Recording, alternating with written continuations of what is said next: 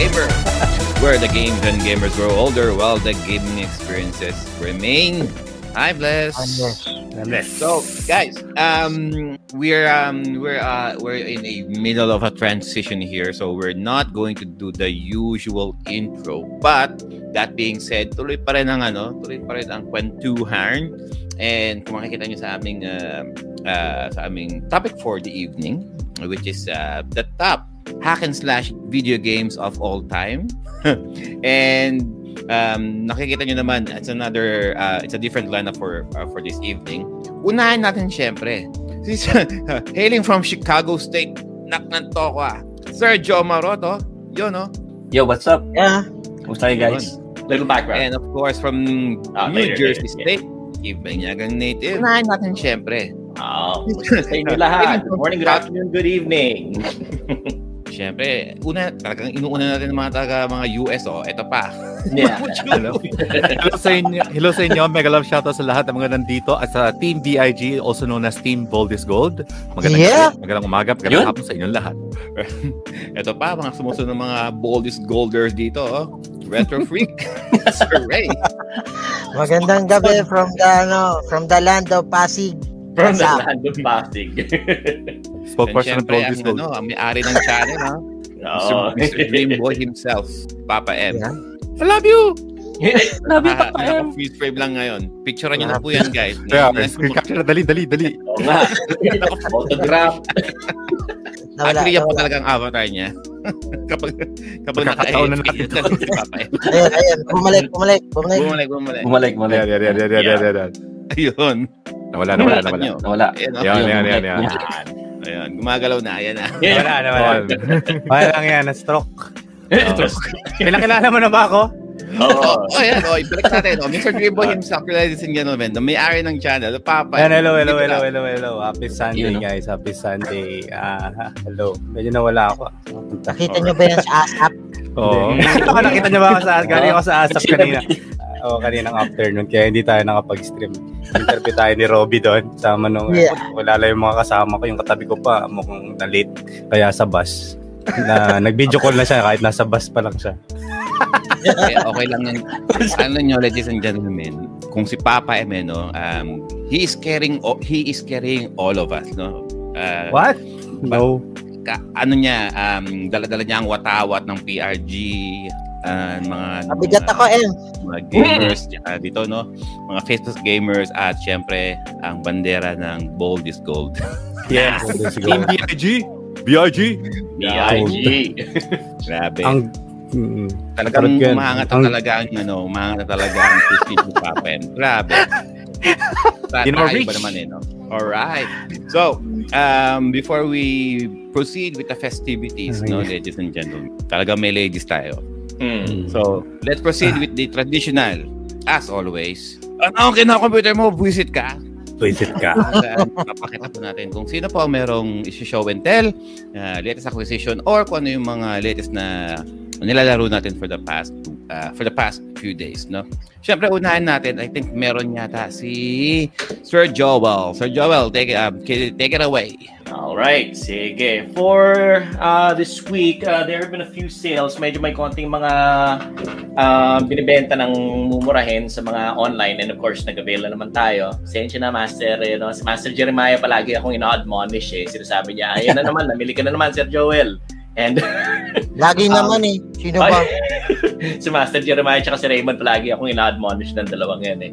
Pero yun na nga, for this week, um, medyo there's a few things that went on sale and I decided to avail of them. One of them went was the if you guys are familiar Switch games actually. If you guys are familiar with the old um, DOS games na ano, Eye of the Beholder, the dungeon crawling type, you know. Eh, This is in the same vein as that. This is a Switch game called uh, compilation of Stranger of um, uh, Stranger of Sword City and Saviors of Sapphire Wings. Ito yung um, dungeon crawling type na games na you, you first person that you would go uh, turn by turn, step by step, and then you would fight monsters inside of a dungeon.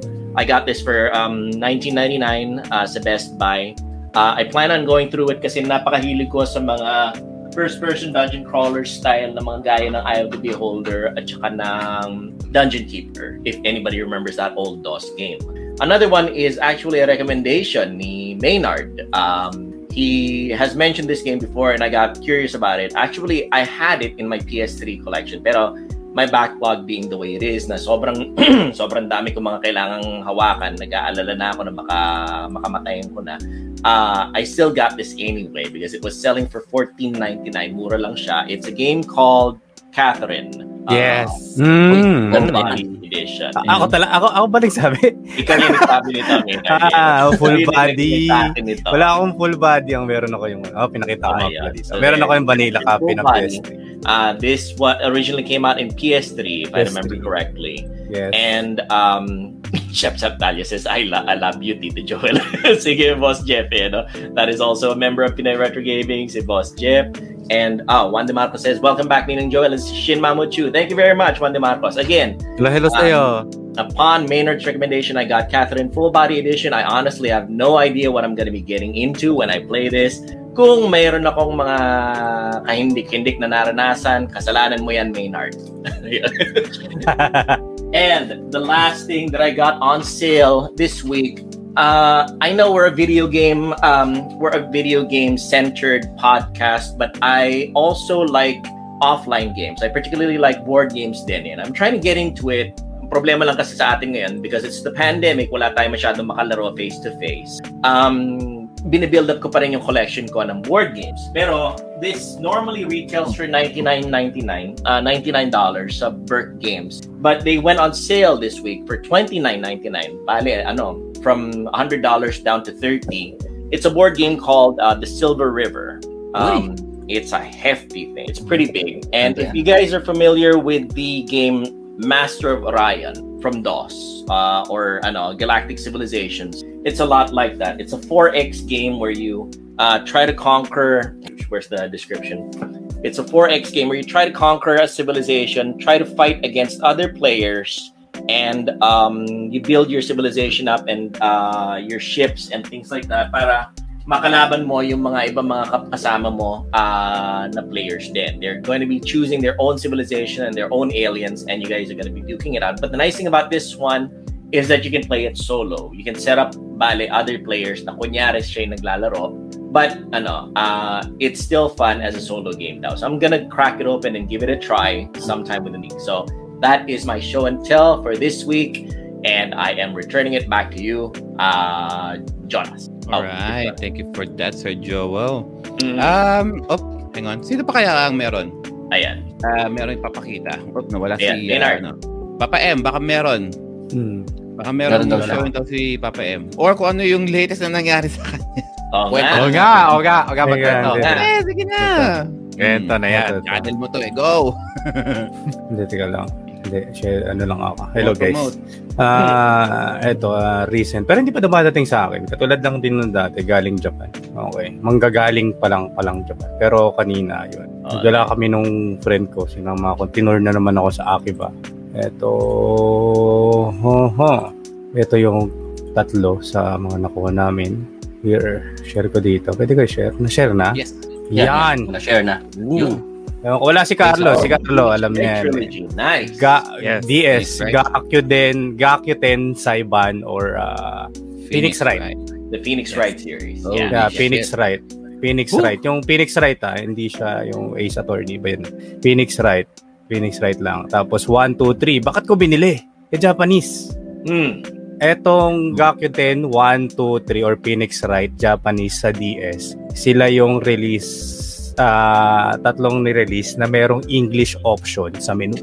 Oh. Oh, subtitles. So, guys, kung na, ah, collector kayo ng ano, fan kayo ng Phoenix Wright series, ah pwede kayong bumili ng Japanese na lang para mas mura, mas makamura kayo.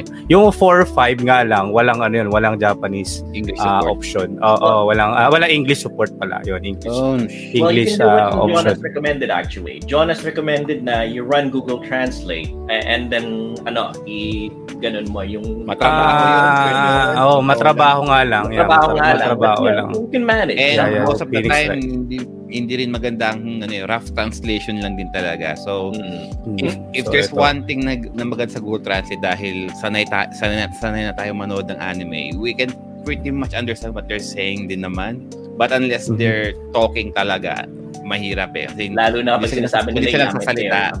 mahirap. Kung babasahin mo Mhm. talaga, as in, good luck. Oh, eh at least dito meron na sa op sa menu pa lang pipili ka na kung English or Meron. Japanese na magsisimula. Yung maganda. So, 1 2 3 lang po, yung 4 and 5 wala po siyang English Pwede na. support.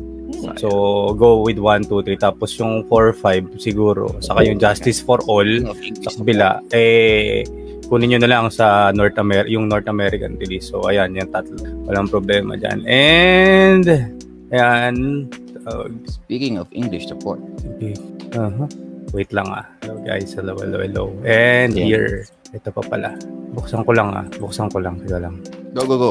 Wait a minute. Kaping mainit. Wait a minute, kaping Kaping mainit. And... Where is it? Where is this? Yan, yan, yan. Ang hirap mag-share dito ng isa-isa. Baka kung ano ma-share ko eh. Baka biglang magulat. Ah, baka kung ano yung ma-share ko. Aha. Tapos window. Baka magulat kayo bigla eh sa ma-share ko. So, yan. Isa-isa lang. Ito. Another one. Yun oh. Chrono, Yes, Chrono Chrono, Trigger. Yun. Chrono Alright. Trigger sa Super Famicom. Ibig sabihin Japanese to. Ito hindi to hindi to wala tong English ano, support wala tong English support guys, ah. wala tong English support. Kinuha ko lang to dahil sa box. Mm. Malamang sa mga. Collection lang talaga. Yes. Weird. Wala. ah, Magkano score mo dyan, Papa N? Ang ganda ng box ng ano eh, eto. Yeah. Ah, magkano ba namin? Se- 700 yen. 350. Pwede na. 350. Meron naman kasi akong SNES copy nito which is yung English. So pwede ko yung ilagay sa loob at ibenta ko. or pwede pwede ko ibenta or pwede ko i-keep yung ano, yung ah, Super Famicom version niya. Pero si- siguro hindi na rin. Ah, kompleto siya. Alam ko kompleto to na pati manual ayan kasama niya by Square. So, yes. The father of uh, simula. Ano active ah, RPG. Yes, active Yeah. time. Ano? Ah, active time RPGs. Yes. Ah, Chrono Trigger. Tapos actually naghanap din ako nung DS. Yo, kung gusto niyo ng ano Japanese version nito na may English support, go with the DS.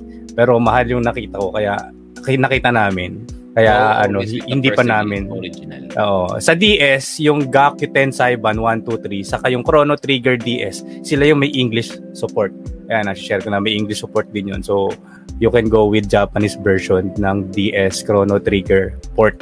Kaso medyo mahal yung nakita namin kaya hindi ko hindi na namin muna kinuha. So, ayan. Dagdag collection and sana. Nag-shopping si Papa. Ito, ito, ito. Oh, Kaya ko nga, kanina oo sa nga akin eh. ba? Grabe. Nasaan na? Ah, Iba na sa Sa Akiba or Akiba?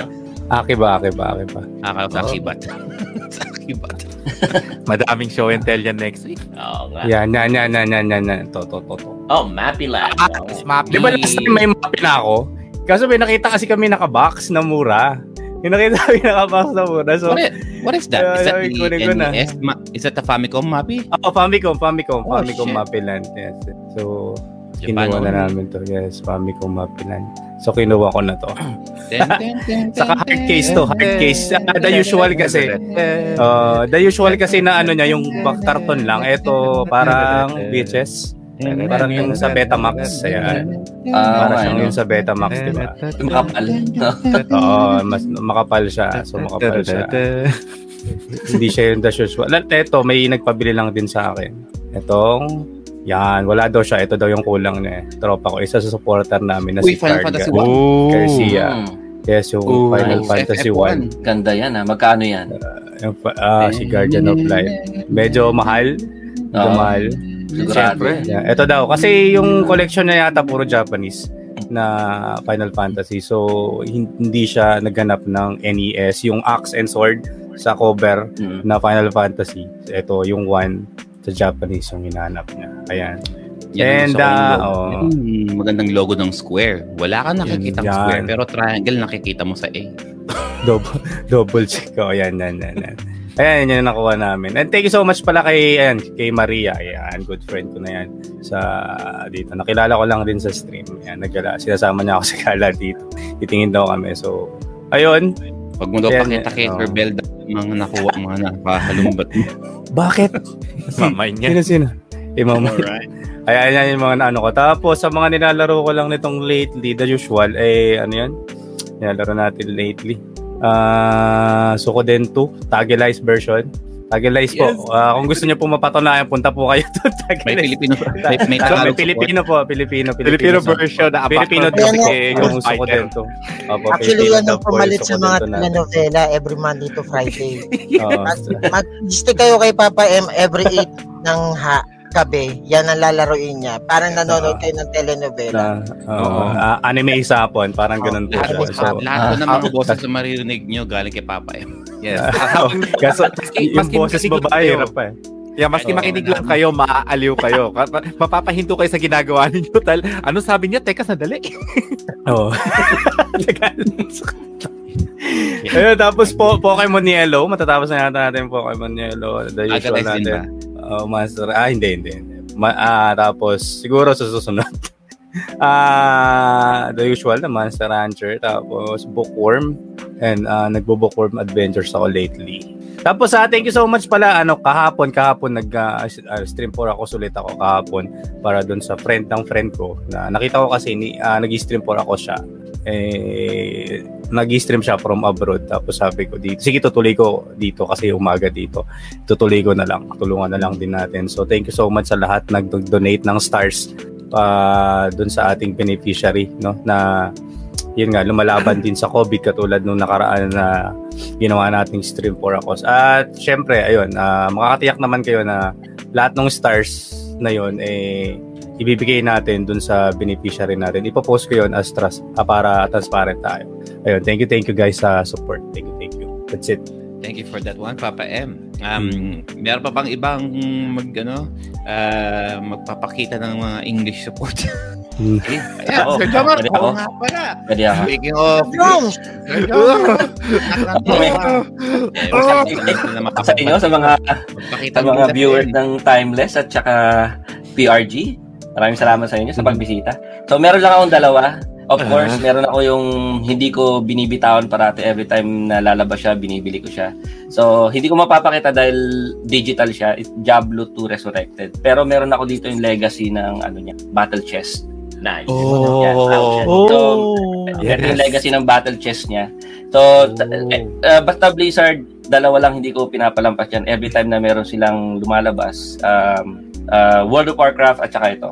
Talagang huge fan nila ako ng Diablo at saka World of Warcraft franchise. And yung isa pa, um, hindi ako fan ng, ng, ano, ng uh, fighting game. Pero nilalaro ko have to socialize. Kasi alam niyo naman ang fighting game, it goes with everyone. Kahit di ka marunong, just to Mm. socialize with someone, di ba? You can ako randomly ng- smash buttons. So, bumili ako ng one! Ah, Ano? Ipakita mo. Actually, yung upuan lang yung ipapakita niya dyan eh. Hindi talaga niya ipapakita yung so, ako. Kaya nakikita nyo may arcade cabinet na siya guys. Oh, may arcade cabinet tayo. So, Price reveal. Price reveal. price reveal. Nakamura ako. Ang retail kasi niyan is, I think it's 550. Ang ano niya, ang price niya ng arcade one up. yeah. Pero mahirap kasi humanap kaya mas mataas siya ngayon kung titingnan niyo sa eBay, masyado mataas. Pero meron ako nakita dito an hour sa akin sa marketplace Facebook. Ah. Nakamura ako. Ayun, sabi mo nang nakamura ako ng ano ng 10%. Mm, okay. Yun na lang. And no, don't forget, guys, if you want to see the unboxing and assembly of that arcade unit, check out uh, Jomarot Facebook gaming page or on twitch.tv. Oo. Yun. Uh, nando doon, munti ka na magkasakit doon. May pala binibigla yung gano'n. Isang upuan, magbubuka ng arcade. Ayun guys. So yan dalawa lang ang meron. So ang nilalaro ko naman ngayon is uh, of course uh, Diablo 2 Resurrected and um, tinatapos natin yung chronological um, pagkasunod-sunod ng ano uh, God of War. Yun lang. Yun ang nasa content natin ngayon. Alright. Uh, Yeah. Sir Jepoy, para sa sa'yo yan, sabi ni Sir Jomar. Oo.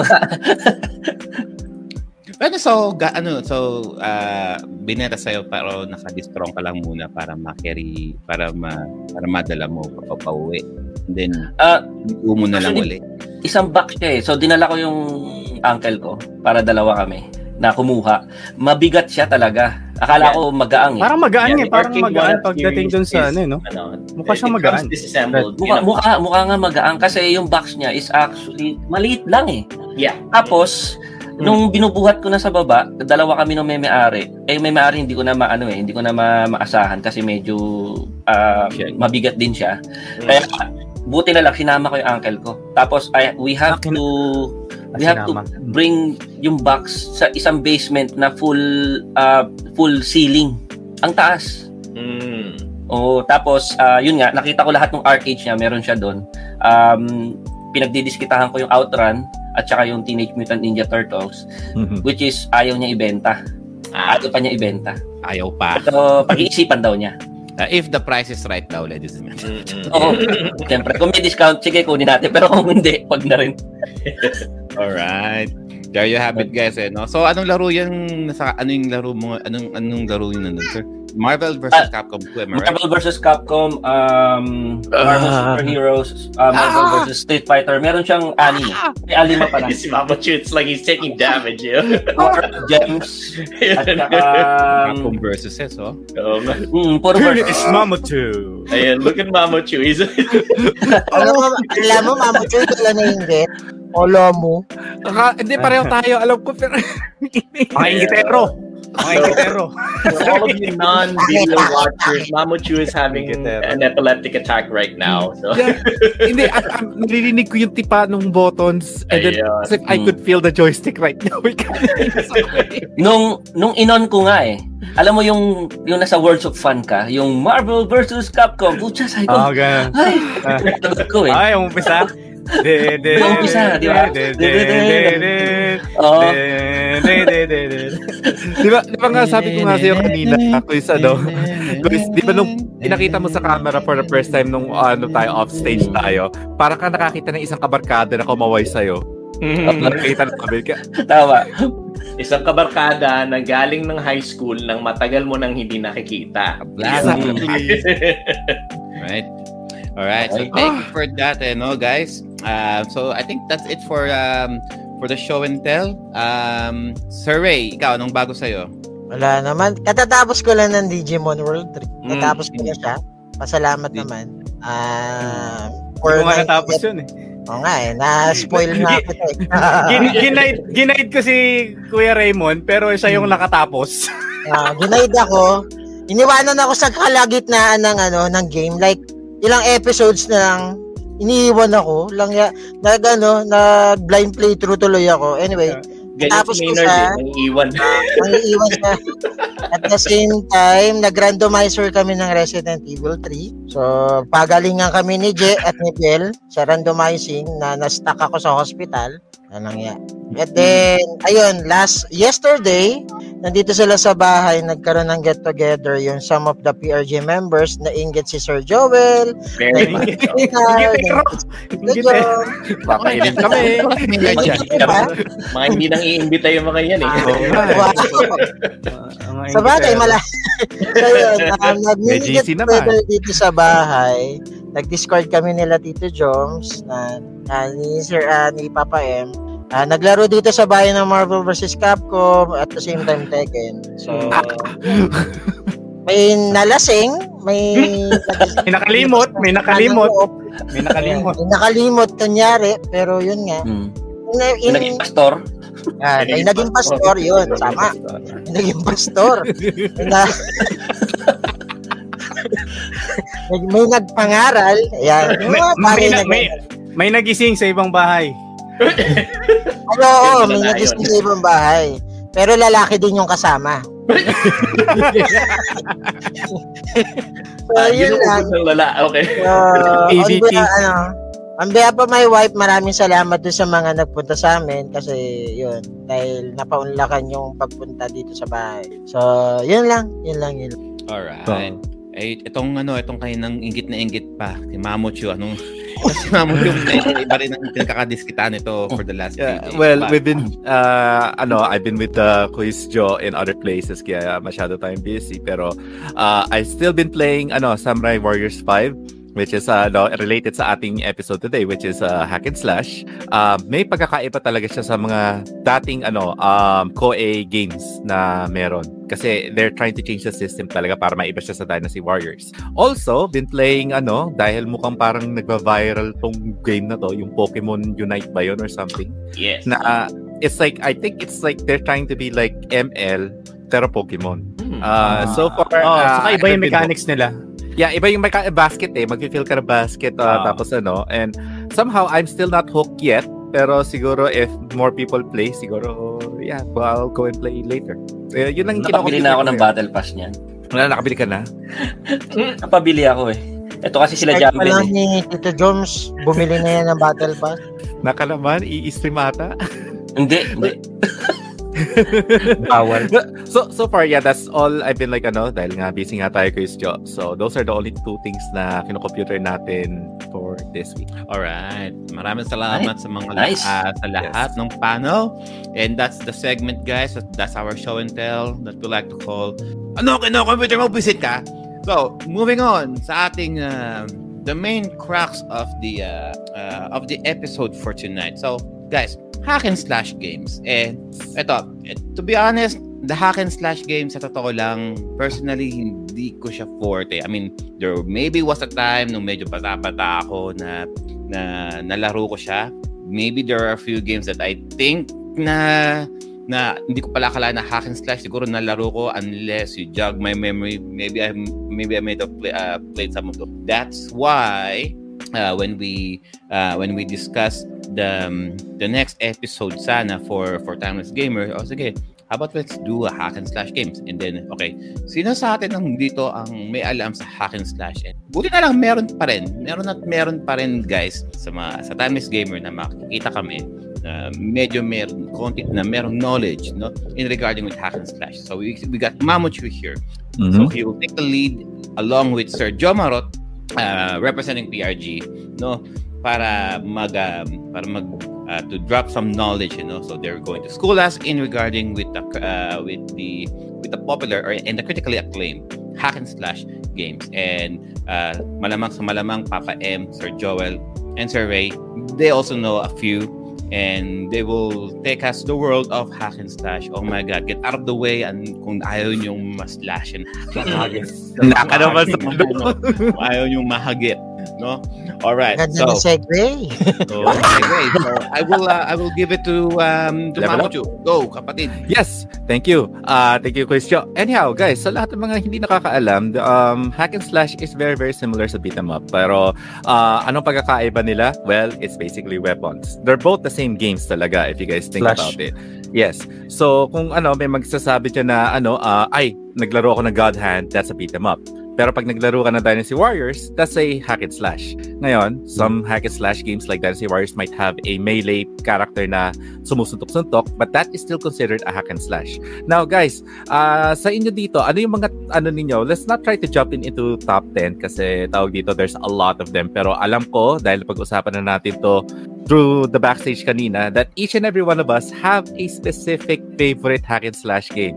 So, I would actually start with ano, um, ating ka-fellow PRG na si Quiz Jomarot. Ano Hmm. ang ano mo, ang favorite hack and slash game mo of all time? Of all time, uh, syempre Diablo. Uh, Diablo 1 pa lang nung ano um, first computer ko nung binili ako ng uncle ko. Diablo Diablo na talaga ever since. Um, inaabangan ko 'yan ang mga susunod na release niya kahit na taon siya which is maganda yung dating nung release niya. Eh. Um, sobrang tagal ng panahon bago na i-release yung new Diablo. Um, nasasabi ka na din. Kaya sa- para sa akin sa tingin ko hack and slash Diablo talaga. And then of course yung pangalawa is uh, God of War. Oh, Mm. God of War. Uh, Mm. uh, if you've noticed, ano guys, uh, uh, God of War is actually yung number one sa ano, uh, Quiz Joel, uh, what was the, ano, yung survey na binasa mo kanina? Yes, uh, we um we were not able to do a formal survey among all the different groups that we are participants that we are members of, but we are going off of the uh, website uh, culturedvulture.com. We have a we have a very good list here. Uh, it's called the best the 25 best hack and slash games of all time, and we're going to be basing our conversation on this um, on this list right now. Mhm. It's very nice. It's a very good comprehensive list. It lists almost everything from the Sega Genesis era, which is the Golden Axe games, all the way to the latest one, which is um, actually it's not on the list. It's not counted there, uh, but it is considered as one of the best games of all time. Uh, Pasok pa rin sa ano no, hack and slash yung Golden Axe. mhm. Yes. Oo. Kahit beat 'em up siya.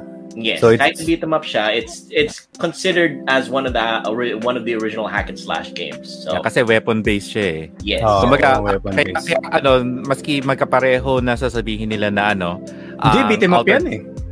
Yeah, Di ba? Di ba? Puni eh. Sabihin nila. yeah, sasabihin lang, "Di, web, kasi di ba Altered Beast, ano, uh, beat 'em up siya. Tapos Golden oh. Axe is actually hack and slash. If you Mhm. think about it, uh, naging notion lang na beat 'em up kasi lahat ng mga beat 'em up na sikat is like Street of Rage, Double Dragon, Hmm. uh, Altered Beast. Mostly yun yung mga ano eh, kaya doon la binase. Pero if you So think papasok about it, din ang Night of, Night of the Rounds dito. Knights of the Yes. Round, yes. Oh, it can Yes. still be considered a hack and slash. Another feature I may I might probably propose of a hack and slash is the fact that your weaponry in later games can be changed, can be modified. The abilities that you have uh, with your character can change based on the weapon that you're carrying. So that's one feature that I'm I'm I would propose is part of the hack and slash genre as of late. Yeah. Yes. Mhm. Pero ano, ah tawag dito, y- yun nga eh. So like as far as like retro games are concerned, yun nga yung sinabi ni Chris Joel that that is the the father of hack and slash is like uh, ano Golden Axe.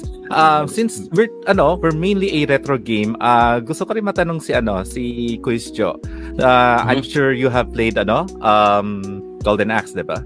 Yes. Ah, ay, si, si, si Sir Joe pala, okay. Uh, Sir Joe, Sir Joe, yeah. yeah. Eh, Sir Joe kasi. Oh, si Joe Chris- rin eh. Chris Joe. Yeah. Right. Um, as far as um, hack and slash go, at the time, kasi, when, uh, sabi nyo kasi hack and slash, ang parating naisip ko kasi is uh, just one dude wasting everyone. Hmm. Right? Mhm. And then, uh, but, nung, nung sinabi nga doon sa list na Golden Axe, and I'm like, oh, okay. Um, it, kasi it's just a, uh, to my knowledge, that's a, uh, side-scrolling beat 'em up. But Mhm. uh, given the definition that uh, they're using weapons here, not using just fisticuffs, Hmm. uh, yes, siguro nga naman, um, it's it's considered as a hack and slash din naman, no? So I played Golden Axe 1, 2, and 3, Sega Genesis. Um, I always play the girl. Of course. Ayun na. Here we go. Bold is gold na tayo. Bold is But golden axe. There's only, uh, there's only so much that you can see. No? Yes. This is, this is a Sega Mega Drive. No, all you have to do is Yeah. use your imagination. But still, And if Ah, I that's- recall correctly, anyway. there is a Golden Axe on PS3. Remember, uh, there there PS3. came out a Golden Axe came out with a game on PS3, uh, like just with the girl with Tyrus Flair as the main Oh. character. Anyway, to Oh. continue, Joe. Um, what else?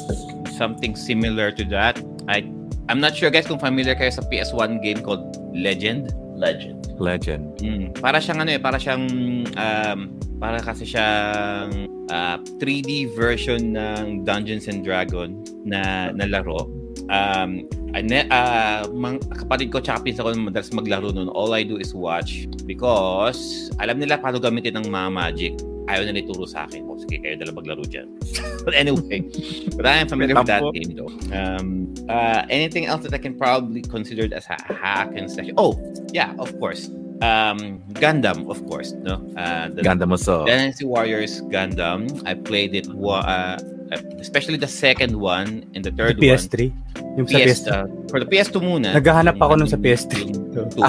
And then PS3 sa yung Gundam uh, Sa Dynasty 360 Warriors meron din yan eh. Battle so, Battle Bat, um, Gundam 3, no? Especially with the PS2, no? Um, even if wala, uh, even if it's Muso style na ano na na na, na engine, it kind of brought me to the uh, to that time na I'm watching Gundam Wing and they're just, you know, uh, they're just beating uh, wiping all of the mobile suits lahat ng mga kalaban nila. Like I'm uh, like I'm wing parang ko pinipili wing zero no? So syempre naka game shark pa ako nun. And every time na hinintay ko lang muna na hinintay ko lang muna na palibutan nila ako and then Buster rifle. So, infinite, uh, Alright, infinite muso, infinite muso ka, tapos muso button. Yun ang Diba? peg mo. Yun ang ano yun ang parati kong inano ko yun um tawag ito siyasadya ko talaga yun tapos every time na nandyan yung ano and then every once in a while darating yung kalaban na ano na Gundam or mobile suit go halika rito halika rito halika rito tapos kapag nasa striking distance yun na Al- al- although combo combo combo ka muna Mm. triangle, triangle, triangle, square triangle, a few combinations here and Yeah. there. Square, square, triangle. uh, pag malapit na, oh, sige, Buster rifle ko ngayon. Ang, ang maganda rin kay ang maganda doon sa ano sa sa Wing Zero, you can use the Buster rifle na na, na, na double barrel or yung, yung, ginagawa niya na, na ano na pag na umiikot siya. Umiikot-ikot siya, oo. Talagang lahat 'yun. So within uh, within uh, within a few mile radius, lahat ng kung nakapa, kung pinalibutan ka ng mga ano ng mobile suits, wala. Hmm. As in, lalo na kapag full power up ka pa, isang ano, isang uh, you can probably clear out one area just by doing that all the time. Tapos, hanggang sa matapos mo, ano, matapos mo mission. And kung, and unfortunately, no one, ad, uh, no other Gundams can, uh, can clear out the room than Wing Zero. Maybe, maybe Ape yan, but Wing Zero talaga.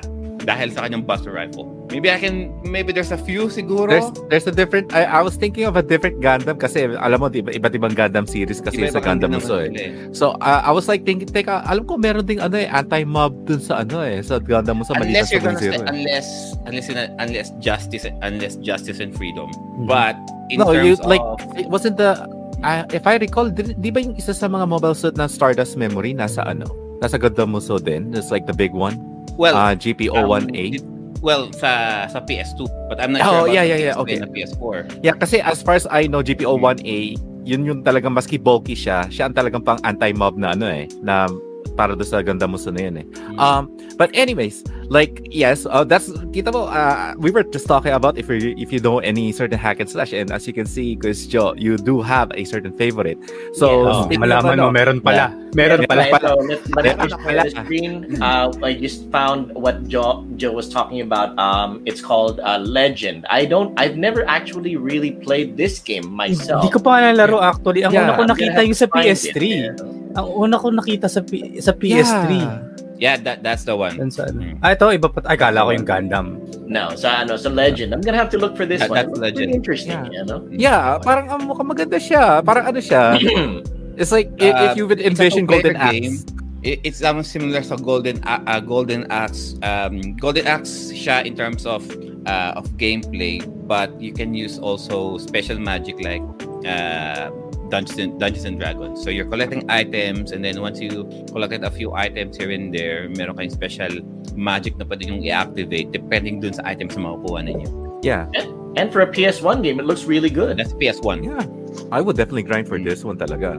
ano yan eh, um, I- if I remember correctly, uh, my cousin uh, brought it uh, and then we played it, uh, then we played it. Na, na-discover nila kung paano gamitin yung, ano, yung special attacks na ayaw nila Mhm. ituro sa akin, mga hayop. Anyway, Hayop. Hindi, makakita Hayop. over talaga. up, to the- up to this time, hindi ko inalam. Well, now that, now that we have time, and since, ano, yeah. If you want, maybe you could find an emulator, Quiz Joe, tapos try to figure it out finally para para ma-close mo na yung hatchet just sa exposure. uh, now, speaking of ano, uh, tawag dito, speaking of favorites nga, uh, daan muna din, ano, um, susunod ka na, uh, Quiz Joel, I'm also saving you for last kasi Okay. isa ka sa mga may favorites sa hack and slash. Mhm. So, daan tayo dito sa, ano, sa spokesperson ng, ano, ng Boldest Gold Movement, Hmm. si Kuya Raymond. Yeah. Quiz Raymond, ano ang favorite na hack and slash mo? Definitely. Actually, dalawa eh. Sorry ha. Oh, Hmm. sige, Pero sige. yung ah isa yung Dante's Inferno. That Oo. was, kaya ako binili yung Xbox 360 ko. Yung pina, ano ko. And then yung God of War series. Ah, Yun. Dante's Yan, yan. Inferno. There you go. Pero sa akin sa Somebody 360, showing the game. Nice. Sa Xbox Yes. 360 ako, Tito Jom. So, yun. Dante's Inferno and God of War series. So, from God of War 1 hanggang 4, except for the session, nalaro ko na. sa, sa Dante's Inferno. So, yun na. Oh, I see. Oh, ah tawag dito.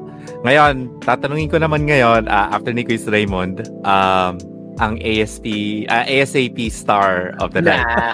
Yun. Ah, yung- hindi na ma-reach. Hindi na ma-reach. Oo nga, yun nga eh. Oh. May autograph dyan, ha? Yes. Hindi totoo yun. Maynard, Nako, anakan mo si RJ. Ay, Oo. Ano si RJ? Ako. Ito naman si Tito Jano, nangingina ng autograph sa baba, oh. Oo eh. Ah, di- ano, ah, Quiz M, ano ang ano favorite mo na hack and slash game? Ah, pwede eh share ko na lang. Share. ko. Sige, sige, sige. Let's go, let's go. Actually, ah, parang later na to. PS2 days na to actually. Wala masaya lang siya laruin kasi when you play hack and slash game, uh, it's a game where you can talk uh, more to your to someone na kalaro mo, di ba? Para lang, Mm. pwede kayong magkwentuhan all the time habang nilalaro nyo to. You don't Yes. need to focus on the game. Mm-mm. Yun ang kagandahan sa ano, sa... Nice thing about hack and slash is a lot of them are co-op games. And Yan. this is it. Yeah, Sengoku Basara. Sara. Dang, Ang unang Sengoku Basara. Basara 2 na nalaro ko. Ah, ay, ay, ito, ito, ito, ito. Actually, nalaro ko na siya dun sa PS2 Mm. na nasa arcade cabinet na may oras. So, Mm. late ko na siya na-discover. Pero, ah, at ang una ko kasi nalaman is yung siyempre, yung alam natin na Warriors game na Yes. Moso, eh, yung Dynasty Warriors. Yes. Mas una ko yung nalaman na Mm. halos pare-parehas kasi yun nga. Tapos Chinese. Eto naman, ah, medyo ah, based on anime. At pero may niliris ding anime talaga. Yes. Ah, anime. Tapos Japanese. yes. Kaya parang mas ah, mas nagustuhan ko to kaysa sa Dynasty Warriors. At mas Yes. maganda yung ma- ewan ko ah, feel ko ah, yung mga special dito yan, yung mga special ang pinapakita actually dito. Eh. Ah, so more on para siyang ah, game na kinuha sa anime pero alam ko na una yung game bago yung anime.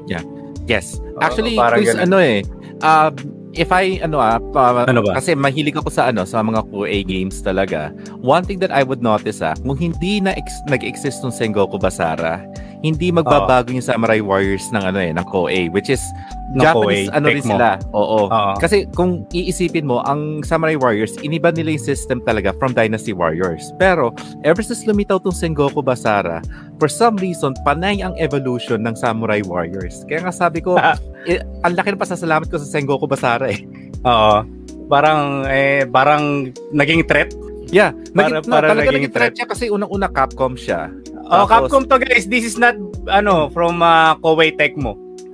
It's ano, is not from it's, Koei Tecmo. It's a eh, it's a Capcom game tapos at the same time as far as like yung ano character designs at saka yung ano Mhm. visuals sila talagang napaka ano ah sasabihin natin it looks like a Samurai Warriors game pero Oo. once you play it ka- kami nga ng tropa ko sabi namin hindi mo makikita talaga or mafe-feel ang difference ng Samurai Warriors sa Sengoku Basara unless you played it and one thing Mhm. masasabi ko eto nung nilaro namin to Sengoku Iba, iba, Basara iba, iba yung Sarap. feels niya sa Dynasty Warriors. Kung, kung Yes. mapapas- ay parehas lang hack and, hack and slash kung saan No. ah, marami kang ah, tao na ah, hahampas-hampasin, i-slash. Halos pareha lang. Hindi, hindi, hindi. no no May pagkakaiba talaga sa Dynasty Warriors. Kaya yun pagkakaiba. siguro sinabi mo na ah, sa tingin ko magiging threat to sa atin magpalit tayo ng ano ng konting mechanics dun sa game natin. Exactly. Yung mechanics kasi dito, ano tawag dito?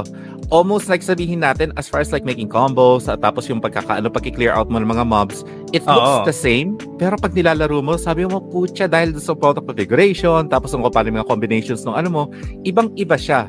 But it feels so much better. Kaya, maski ako sabi ko, dito hindi ako kailangan na ano eh, square, square, triangle lang, sapat na. Hindi, Oo, ito, hindi dito maraming mag- combo. At tapos dito. mo siya. Oh, ang daming Yes. combo, ang daming combination, ang daming variation ng attacks. Exactly. Yun, yun ang yun ang ikinaganda nung ano ng system nila, yung mechanics nitong Sengoku Basara, Mhm. which is why ang Samurai Warriors, especially in current Samurai Warriors, they add so many new mechanics na nakakalito Mhm. na is because they're trying to find yung perfect ingredients na meron ng Sengoku Basara na wala ang Samurai Warriors. Mhm. Ito naman yung ano, ito naman yung sa ah, sa Gundam Saan? 2. Yan, Ah. oh, yan, yan, yan, yan, yan, yan, yan, yan, yan, That's yan. Wing Zero. Yeah. Yes. And ah, dito naman sa ano sa Gun ah, sa Dynasty Warriors Gundam 2 for the PlayStation 2. I mean, Ah, so eto unless, yun. ma- Yes. unless makuha nyo um, dito I I wanna think play this this is on my stream. story mode. Parang mga cam- different campaigns siya. So Mhm. unless makuha mo, ma-unlock mo yung mga different Gundam tsaka mobile Oo. suits. Um, yan yun, yung, yung Buster Rifle niya. Oh, Yeah. shit. Di ba yan yung ano? Ang kaya nga kay, Wang- kay Wing Zero, ang, ang haba ang haba din ng reach niya. Yes. Kasi sa- some of the Gundams kasi uh, mga melee fighters lang talaga sila. So unless Mhm. lumapit-lapit ka, di, uh, hindi mo hindi mo hindi ka makakarami ng kalaban. But Hindi ba meron silang Zero, special na ano Mm. na Wing projectile? talagang Buster Rifle talaga siya eh, all throughout. The Di only ba one that I can probably combination ng ano? Pag So- nag-flash ka, press ninja, So bigla wing ka magdadash. wing series to, mainly wing series. Na, no, No, maraming no. Gundam talaga. In, Yeah. from, Pero from nandito U- yung ah, wing. from QC tsaka Yes. AC. Pero nandito yung wing. Yeah. Yes. Okay? Uh-huh. Siya lang. Unfortunately, siya lang ang nandyan. But sa Gundam 3 for the PlayStation 3, nandun si Heavy Arms, nandun si Heavy Dead Arms. Side. Yes. Kasi yun yung ano eh, dalawang po, eh, tatlong popular na ano sa Gundam Wing. So, nilagay sila. Mostly kasi ano eh, gusto ko nila i-fit talaga lahat ng mga Gundam sa iba't ibang Gundam universe dito sa Gundam Oo. Muso na to. Ah. The problem Mm. is, is like with Gundam Wing, ever since lumitaw tong anime na to, you have more than one Gundam to like. So, meron Mhm. kang lima. So, Meron they don't want to ah. squeeze everybody in, eh, sikat din si ano, si Epion, sikat din si Tolgis. Kaya, Oo, yung mga Epion ano, yung mga kalaban. Oo. Epion is also here. Uh, Yeah. Gundam uh, Wing Epion, Zero is here. Yes. They're bo- uh, both of them are here uh, to uh, to represent um, Endless Gundam. Waltz. Yes. You know, Ya- yan, ang, yan ang gusto ko Yeah. nga lang dito sa ano eh, sa, sa lahat ng mga Muso games, ang pinaka-ayoko is yung tumatakbo ko or sasakay ako ng kabayo because it takes a while. Dito sa Gundam Warriors. Muso, Oo, sa, sa Gundam Muso, Yeah, dynasty. So dynasty. ang, ang saya na. si, no, Epion, no, kalaban niya, oh shit. Mm. Oh, Ito. we got Avion and Wing Zero Square squaring off. Oh. The other piece. Naglalaro to na normal mode guys, mahalata mo. Paano kasi Oo, kukunti lang yung mga beam rifle na nagliliparan eh. Kung chaos yan, Ilang, kung, kung, kung hardest difficulty to, Diyos ko, ang daming balang lumilipad. looking at this gameplay right now, I'm, I'm reminded of this discussion that's happening online just recently, I think in the past couple of days. Na there has been discussion among, uh, it's not necessarily related to the games themselves, but to the Gundam series. Na Yeah. the people from who are produced, not producing, not there's a discussion online that the Western audiences might have trouble with the Gundam series because it's so vast, so broad. Na marami na siyang series and the Western audiences won't know where to start or how to watch it, how to watch the anime in oh. which Oh. sequence and how they relate to each other. I'm Yeah. tossing that out to both Jonas and to Mamuchu. How true is that? Because I, I myself am somebody who it's needs to start off on it and is interested but if doesn't know how I to go would- about it. if I would start, the thing is this eh. It's like you can start on any series basta tandaan mo lang na ano, if you have a, ano sabihin natin na ano, you started with Gundam Wing because that's yun yung kinalakayan mo, go for it. Because it's just a, ano it. eh, standard, every Gundam series can be a standalone. It doesn't connect to each other. That's the good Oh. news. The bad news nga lang is like if you really wanna go start with the roots, that is the Universal Century. Mm. Now, um, with the new Gundam na lumitaw, which is another Universal Century, parang yung bagong take. The the problem with that is like, if you want to be the old school uh, retro type, go for the old 19 late 70s Gundam, and then Oh my start God, from there. Amuro Ray. yeah, Camille. Amuro Ray. Ta, tapos pag dumating ka na sa ano, kasi ano yan eh, Universal Century is Gundam, Z Gundam, Double Zeta. Tapos from Double Zeta is like, I Judo believe, Asta. Oo. Uh, I think like ano na, New F91 Gundam. is a little bit ano. Oo, New Hmm. Gundam is coun- Char's counter-attack eh. Kasi ang ano niya, story yeah. niya is like Gundam, Z Gundam, Double Zeta, Char's counter-attack. Uh, Char's counter-attack is supposed to be the bookend para sa Universal Century. And then doon na nagkaroon ng F91, um, Stardust Memory. Yan yung ano, yung parang naging parang spin-off na nila. And then from the spin-off comes like yung ano na, iba't ibang standalone series. Kaya nagkaroon tayo ng G Gundam, which is like a homage for super robots. Because um, one thing for you, ano, uh, anime lovers out there, there's a two, there's a difference between a real robot and a super robot. Super robots is like Daimos, um, Mm. Voltes 5. Yes. Those are super robots. Yes. Real robots could be like Macross, Pat Mm. Labor, uh, mobile mobile suit Gundams. Okay? Basta pag mechanical ka, real robot ka. Pero kung may dinidikit-dikit sa'yo at may superpowers ka, yun ang super robot. And Okay. G Gundam is a homage for super robots. Now, yun yung mga nagkaroon na sila ng mga iba't ibang ano. So, if you want to start somewhere, go with Universal Century. But Mm. if you just feel like you like a specific Gundam na bago lang, you don't need to start anywhere else. Just start with that series. It's okay. if you're more into modernized anime-looking characters, Mm-mm. yes, you can probably start with Gundam Wing and then move up to Gundam Seed. So Kasi for people like me and Jomar who are okay ang mga ang animation and their Ang alam ko lang Gundam Gundam, design. Gundam G, saka Gundam Wing eh. So from Yeah. people like me and Jomar who are huge Super Robot Wars fans, like Voltus 5, Daimos, Mekanda, G Gundam. Robot, G Gundam. G Gundam. I would say G Gundam as well. G Gundam. Kasi it's very, very Daimos eh. Ang mechanics ng... Kachu. Yeah, do, uh, yeah, Domon Cashew, uh, Chibuti Crockett, Oh, Master. Aksha. Oo. Like, ang mechanics kasi nung ano nung G Gundam is very very similar to Daimos. Hmm. Yes. Like there's all I mean there's always a super move like Daimos and Voltes. May Voltes cockpit. 5, diba? Voltes 5 has the laser Yeah. the laser sword and then Daimos got the um what do you call Double that? blizzards. Yung- So yung, merong uh, Super Robot Wars yung blizzard Wario. niya. Yeah. Double blizzard. And then sa Gun and then sa G Gundam there's always a super move dun yung yung bida there's always one super move that he always goes into and kapag hindi umepekto yon nga nga yeah, uh, uh, ano yung tanong mo about Super Robot Wars?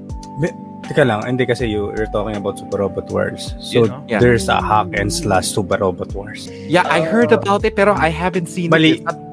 Where, one? Wh- Where, where? Saan, Like, saan platform? If I recall kasi yung brother I do remember he there was an showed- arcade game. Yeah, he showed I me something a while back Yeah. eh.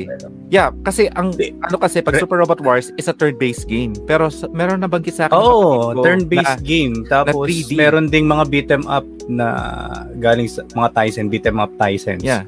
Robot Tysons. Tapos, yun nga, mga Super Robot Wars na tactics. Pero, hindi pa ako nakarinig ng Warriors na Super, na super check that Robot out. If we can Yeah. find one, uh, we'll play. We'll, ano, we'll Ah, stream it. Saka, Yan. hmm, You're saying, Maynard. Go ahead. actually, dito sa PS2, oh, buti nga may nasabi si Joe na may share lang din ako dito sa PS Yes. na ano, ito to to tong sineshare ni Joe na ano PS2 ah Gundam na ano warrior warrior muso muso type na game kasi yung PS sa PS3 ko lang talaga nakita which is yung original na Gundam yung beta doon yung uno pinakaunang Gundam at meron ngang ano dito wing Gundam sa Death Side guys actually I that's that side right there Oh, man. ito yung sa kung may Hmm. stream kasi ako sa ano sa page ko na Muso type.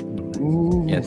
Gusto ko yung gusto ko mag ah, mag Gundam na nandun yung ah, yung mga nostalgic ah, tawag dito nostalgic characters no, nostalgic Mm. Gundam nung Yes, suit. Oh, nung mga suit. bata ako oh, nung ano nung Mm. nung suit yung ah, mobile suit like yung sa wing nga wing PS3 G. pa pa eh. PS3 Oo. So, mas kompleto yung sa, sa PS3, meron din eh. Kaya, eh, na ano, meron pala sa PS2. Ang, Mm. ano kasi, ang napansin ko dito maganda, eh, ah, masasabi mo makatotohanan yung pagiging muso ng Gundam. Kasi nangyayari talaga yung ganitong war sa anime. sa anime. Hmm. Nangyayari to. Oo, one to many. Di ba? So, talaga One- right. Oh, one versus an army. Nangyayari kasi Mm. talaga to. So, hindi siya pilit na adaptation ng Warrior or ah, Gundam na ano ginawang muso. So, Mm. ah, napaka ano niya, swak na swak. Okay. And, Diba? and ano, quiz, mga quiz, alam nyo, there's a reason kung bakit, ano, a little bit of a tangent. Alam nyo kung bakit ang favorite controller ko pula? Magigets to ni, ano, ni Quiz Joe. Ep yun. Apion. Hindi. Basi Ano ano ito. Ah, Universal Century. Universal Ah. Century. Sa Zaku. Hang on. Sa, muso. yeah, Zaku, ah, sa Zabi. Sa Zabi, Zaku. Sabi. Yeah. Ang pinaka-favorite na karakter ko, Shore Aznavour. Kaya Red Comet. Kaya Red mahilig ako sa yeah. ano. Kaya pula. Kaya ang controller ko pula. And then, So, nung sila yung characters. yeah, Okay. pag naglalaro ako ng mga. Gundam games, ang lagi kong tinutugtog yung Heavy tugtog ni Shore, Gallant Shore. Mhm. All right. So, getting back to my question, Yes. watch whichever Gundam anime series you like. Yes. It because not it doesn't necessarily tie into any of them any other Gundam, Yes. but they do still belong to the same continuity. Is that They right? same Mhm. um yeah, mag mag-iiba lang yung mga ano nila. If you really want to jump into the lore talaga, like Ah. you would go with Universal Century because most of the Yeah. basis ng ideas is there, Gundamium alloy, Minovsky particles, yung mga ganon. They It's tend like- to um they tend to reference the other characters from before and the Yeah. other Yeah. Gundams from before. Unlike sa AC, they have their own thing.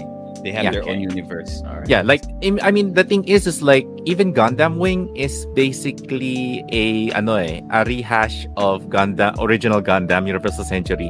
Only ginawa mo limang characters yung ano, uh, main characters and but the whole idea is pretty much the same thing. Uh, teenagers na napasubo sa sa gera Oo. and at the same time you have like a protagonist na gustong ano gumante do sa mismo mga ano ah pumatay do sa family niya which is why Bang. Char and ano Char and Zek has so much similarities maski maski si ano tawag dito ah Char has Layla San ata yung kapatid niya Ah, I can ano Sayla Sayra Mas ata yung pangalan nung ano nung Seira. kapatid ni Char o si Sayra Mhm. and then like she, Zek has Relina. Really na. And they're both the same thing. They both have almost a very similar ano. They also have an Iron Oh, Mask. you know what? Sa totoo lang, because I because I watched Gundam Wing first before I even got into Ako din. Wing, Ah, wing talaga wing- pinakauna. Doon ako lumaki. Wing. Wing I'm like- Gundam. Sabi ko, is Zex tsaka si Zex at tsaka si Charba eh parang Ano, lang, Zex? parang- Ah, sino, sino? Si Zex? Zex. Ze- Zex. Ah, Uh, Ah, Zex si Zex. Miliardo. Si Zex. si Ah, Zex. ah, I'm Miliardo. sorry. uh, sorry. Miliardo Pisca. Oo. Ito ba si Okay. Miliardo tsaka si si Char eh parang parang one parang isang character lang different Yeah, different They, template they have they have simil- similarities eh. Ang pagkakaiba lang ni Zek Red kay, kay Char, red and blonde. si Char naging ano, ah tawag dito, naging parang egomaniac pagdating sa Char's counter attack. Pero they Right. both were they both blonde, they both changed their names, they both took They're both red. revenge. And at the same Hmm. time, they ano, they have multiple code names. Yun nga lang mas mahala yung ano kay ano, kay Zek, ah, kay Char nung pag-abot na ng Z Gundam. Ah, if you guys don't know, ang code name niya to Quattro Vagina. Quattro Vagina. Oo eh. Quattro. Okay. E A J I N A. The way you say it is the way Ah. you spell it. Yeah, Vagina. Quattro Vagina. Ah, ba, ba, sorry. pag sabi mo Vagina. J E Ah, vagina. Oo. Pag babasahin na Quattro Vagina, kasi pag sinabi mo, Ah. You get it. Gina. Hindi, okay na, okay na yung ganung pronunciation. Okay na yung Okay ganung na yun. Sige, pronunciation. tanggap na natin. Is Gina, ah, canon. wag mo na, ah, wag, wag nyo na islang, wag nyo na islang ha. Para Vagina. yung masyadong ano. Bastos! Alam mo, sa totoo lang, itong, pinapa, itong sa screen, itong, um, I would I would rather prefer heavy arms, the Endless Waltz version, rather than this kind of heavy arms. Sa endless war. Yeah. Oh. Yung, yung kay heavy arms na Endless Waltz. version, talagang up to the brim, as in, puro Gatling gun ang, I, ano, I really would play this game talaga. Yes. ang katawan. I want Pati to play pakpak, Gatling gun. stream. Ano may ganyan din na Gundam G, oh. Gundam G ako eh. Oh. Ah. Oh, si si Domon at saka si Master Oh, Ash. sumunod na sino tsaka Domon. Oh, tsaka si Devil Gundam. Shining Finger. Mm. Yun ang mas eh. Shining At Finger. ang Gundam series yun yung naka... Sa Vagina. Sorry. Shining finger pala. kay Vagina. Ah, okay, kay Vagina. Para Again. harapin si Zex. That is Mm. considered the canon pronunciation right now. Okay. Ah, I hereby declare. Yes. Alright. so that's um so that's the Gundam um guide. So guys, so, so if you want to Bro, play it, so, yung recommended ni Papa M, Sengoku Basara, and Yes. my recommendation then playing um, Ah, Sengoku Dynasty Basara. Warriors Gundam 2 Mhm. and I will, 3. I, Mas kompleto I will play ah 2 and 3. Sa pares ba to sa PS2? Oh, Sa you forgot to 2, mention Papa. M, um, all you, kung Gundam Wing lang naman din ang pag-uusapan, you got, uh, nandyan si ano, uh, Gundam, uh, si Wing Zero, tsaka si Apion lang ang characters. And then, Mm, eh, dito mas Gundam marami. G, you got God, uh, God Gundam, Master Gundam, and as a boss character, si Devil Gundam. Oh, Okay. Mm, Devil If you're Gundam. going to, uh, if you want to play naman as Universal Century, Oh. all of um, all of the heavy hitters nandun. The, si Lolo Gundam, the original one. Si Lolo Oh, Gundam. Gundam. Gundam. The RS Double 78. You got you Okay. got New Official. Gundam. You got Yakushiki. Yo, Yaki. Shit. Mm, Yung kay Quattro Vagina. Quattro Vagina. Sabi. You got Cubilay. Yes. Na alam Ni eh. Hamakarn. You got the O. Oh, Yes. and of Pa- course, Psycho Gundam. ko. Psycho Gundam ni ano, ah for Gundam. Murasame. Uh, Oh, shit. forgot to mention Maynard. What platform oh, yeah. is Sengoku Basara? Ah, PS2, PS2, PS2. Yes, to Yes. Sengoku Basara. Ayan, there you go. Ah, tapos nagkaroon na rin sa sa Nintendo Wii. I don't know sa PS3. Maybe yata meron. I'm not sure, pero I think meron. Meron umabot yung Sengoku Basara series sa ano sa PS3 kasi meron sa Wii. May Nintendo Wii. Ah, sa Wii yata yung may English. Yes, kasi more uh, most of the uh, Sengoku Basara games ay Japanese only. Mhm. Yun lang siya. Oh, Pero you don't need to ano naman. O, I think sa PS3 na yata siya lumabas. Double O. So, Gundam Double O. So kung, kung may stream ako uh, Jo na ano na eto ah, Gundam na Warriors or Muso kung sa, ah, saan ko magagamit yung ah, mostly may wing characters and G I characters. would I would Sa three? suggest Papa M um mas kompleto sa PS4 kasi ang Mhm. PS3 ito guys ah um guys ang PS3 unfortunately naka-on ang HDCP so hindi nyo siya mai-stream basta-basta unless meron kayong Oo. HDMI speaker Ah, so pero- the best you can do unless ma-bypass nyo ang HDCP ng PS3, the best thing you could do is either PS4 or PS2. Hmm. Pero sa PS4 has PS2, the most sa, sa PS2, yung luma, anong pwede kong malaro? Sa PS2, as far as Gundam Wing uh, Hmm. characters are concerned, you got Oh. Wing Zero, Ape yan. Okay, o Wing Zero. Okay.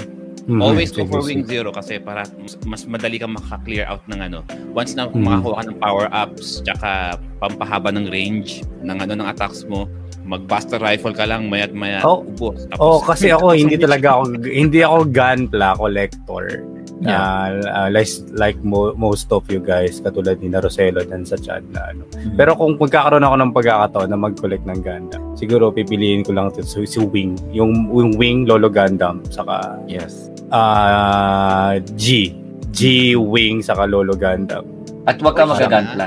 Sa totoo lang ah. Ah. in- Huwag mo ganyan, bakit, Yung Jomar? nilaro ko ang Hindi, kasi malilit lang yun eh. Lolo Gundam. Ah. In, he's so underpowered, Lolo Gundam. He's Mga so, MG such a product of its time, sa totoo lang. No, well, Lolo si Lolo Ganda, mahina siya. Pero just remember, he's being piloted by the most powerful new type ever. Hmm. Ray. Siya yun eh. Siya But we are not Amuro Ray. Ayun lang. Amuro. yun lang. Yun nga lang, kaya nga sa Gundam G Generation, pag naglagay ka ng ibang pilot sa ibang Gundam, eh, sablay yung mga Gundams, di ba? Kasi hindi, hindi, you're not Amuro Ray. We're not Amuro Ray, unfortunately, Yeah. guys. So, Na, speaking of ano, uh, tawag dito, speaking of not being Amuro Ray, um, Quiz Joel, Mm. now it's your turn. Um, Right. What is your favorite hack and slash? Huh, okay. So, my actually two favorite hack and slashes. I'm referencing the cultural cultured vulture list. And honestly, medyo marami-rami akong nalaro na rito. And they're all really, really good. Uh, the ones na, na ano, that were on the list, like, um, like, uh, uh, what you call this? Um, Darksiders, uh, Titan Quest, Golden Axe, uh, um, Metal, uh, Middle Earth, Shadow of Mordor. They're really good games. But if I were pressed to choose one, uh, one or two series that I had to stick to, it would have to be uh, number one, um, the Dynasty Warrior series, because number one, uh, it is based on the classic Chinese novel, The Three Kingdoms. We're talking um, the lore in itself Mm-mm. uh, um, you're you're talking about a cast of close to close to a thousand different people. Su- suwi ko din ng novels. It's yes, there's it's the three uh, volumes of the Three Kingdoms encompass it. Uh, yung mga panahon ng mga ng mga ancient China era na, na China split into three different uh, three different kingdoms na nag-aaway-away. And Yes. if you guys are familiar with um, the old movie Red Cliff, I think pinakita siya sa Pilipinas. it is uh, it is based on that novel series. And recently, Dynasty Warriors also came out with a movie na nak- mapapanood nyo sa Netflix. I saw Okay. that. Uh, Oh my Yeah. god, I it mean- hurts my brain quiz. Yeah, I know. It's not as well. It's pure, almost pure fan service. That Dynasty Yes, Warriors movie. As If you're a fan, you would like it. Yes, I actually liked it a lot. I saw it with the missus. The missus is also a huge Dynasty Warriors fan. She's Yeah. been playing it since uh, PS2 days. I think Dynasty Warriors 4. She started off on that. You know, Yeah. um, I liked it for the fact that I first heard of it from an old uh, uh, um, strategy game series called Romance of the Three Kingdoms. Yes. Now, I played Romance of the Three Kingdoms a lot, and because of that game, I read the book, and uh, the books were amazing. We're talking like um, you have to disassociate your usual thinking process of reading a novel, a Western novel, because a, a Chinese novel in the form of the Three Kingdoms saga does not focus on any particular one storyline. It focuses on a big arc of what's happening political wise. And Yes. in this case naman, in Dynasty Warriors, it kind of condenses it into a few people, which works well because if you're familiar with the Three Kingdoms books, you can mm-hmm. you can pretty much follow the events of the books in the game. Now, granted, Dynasty Warriors is highly, highly, highly fictionalized. We're talking like Very, the very. are not uh, are not historically accurate. They Yeah. are throwing around magic like crazy.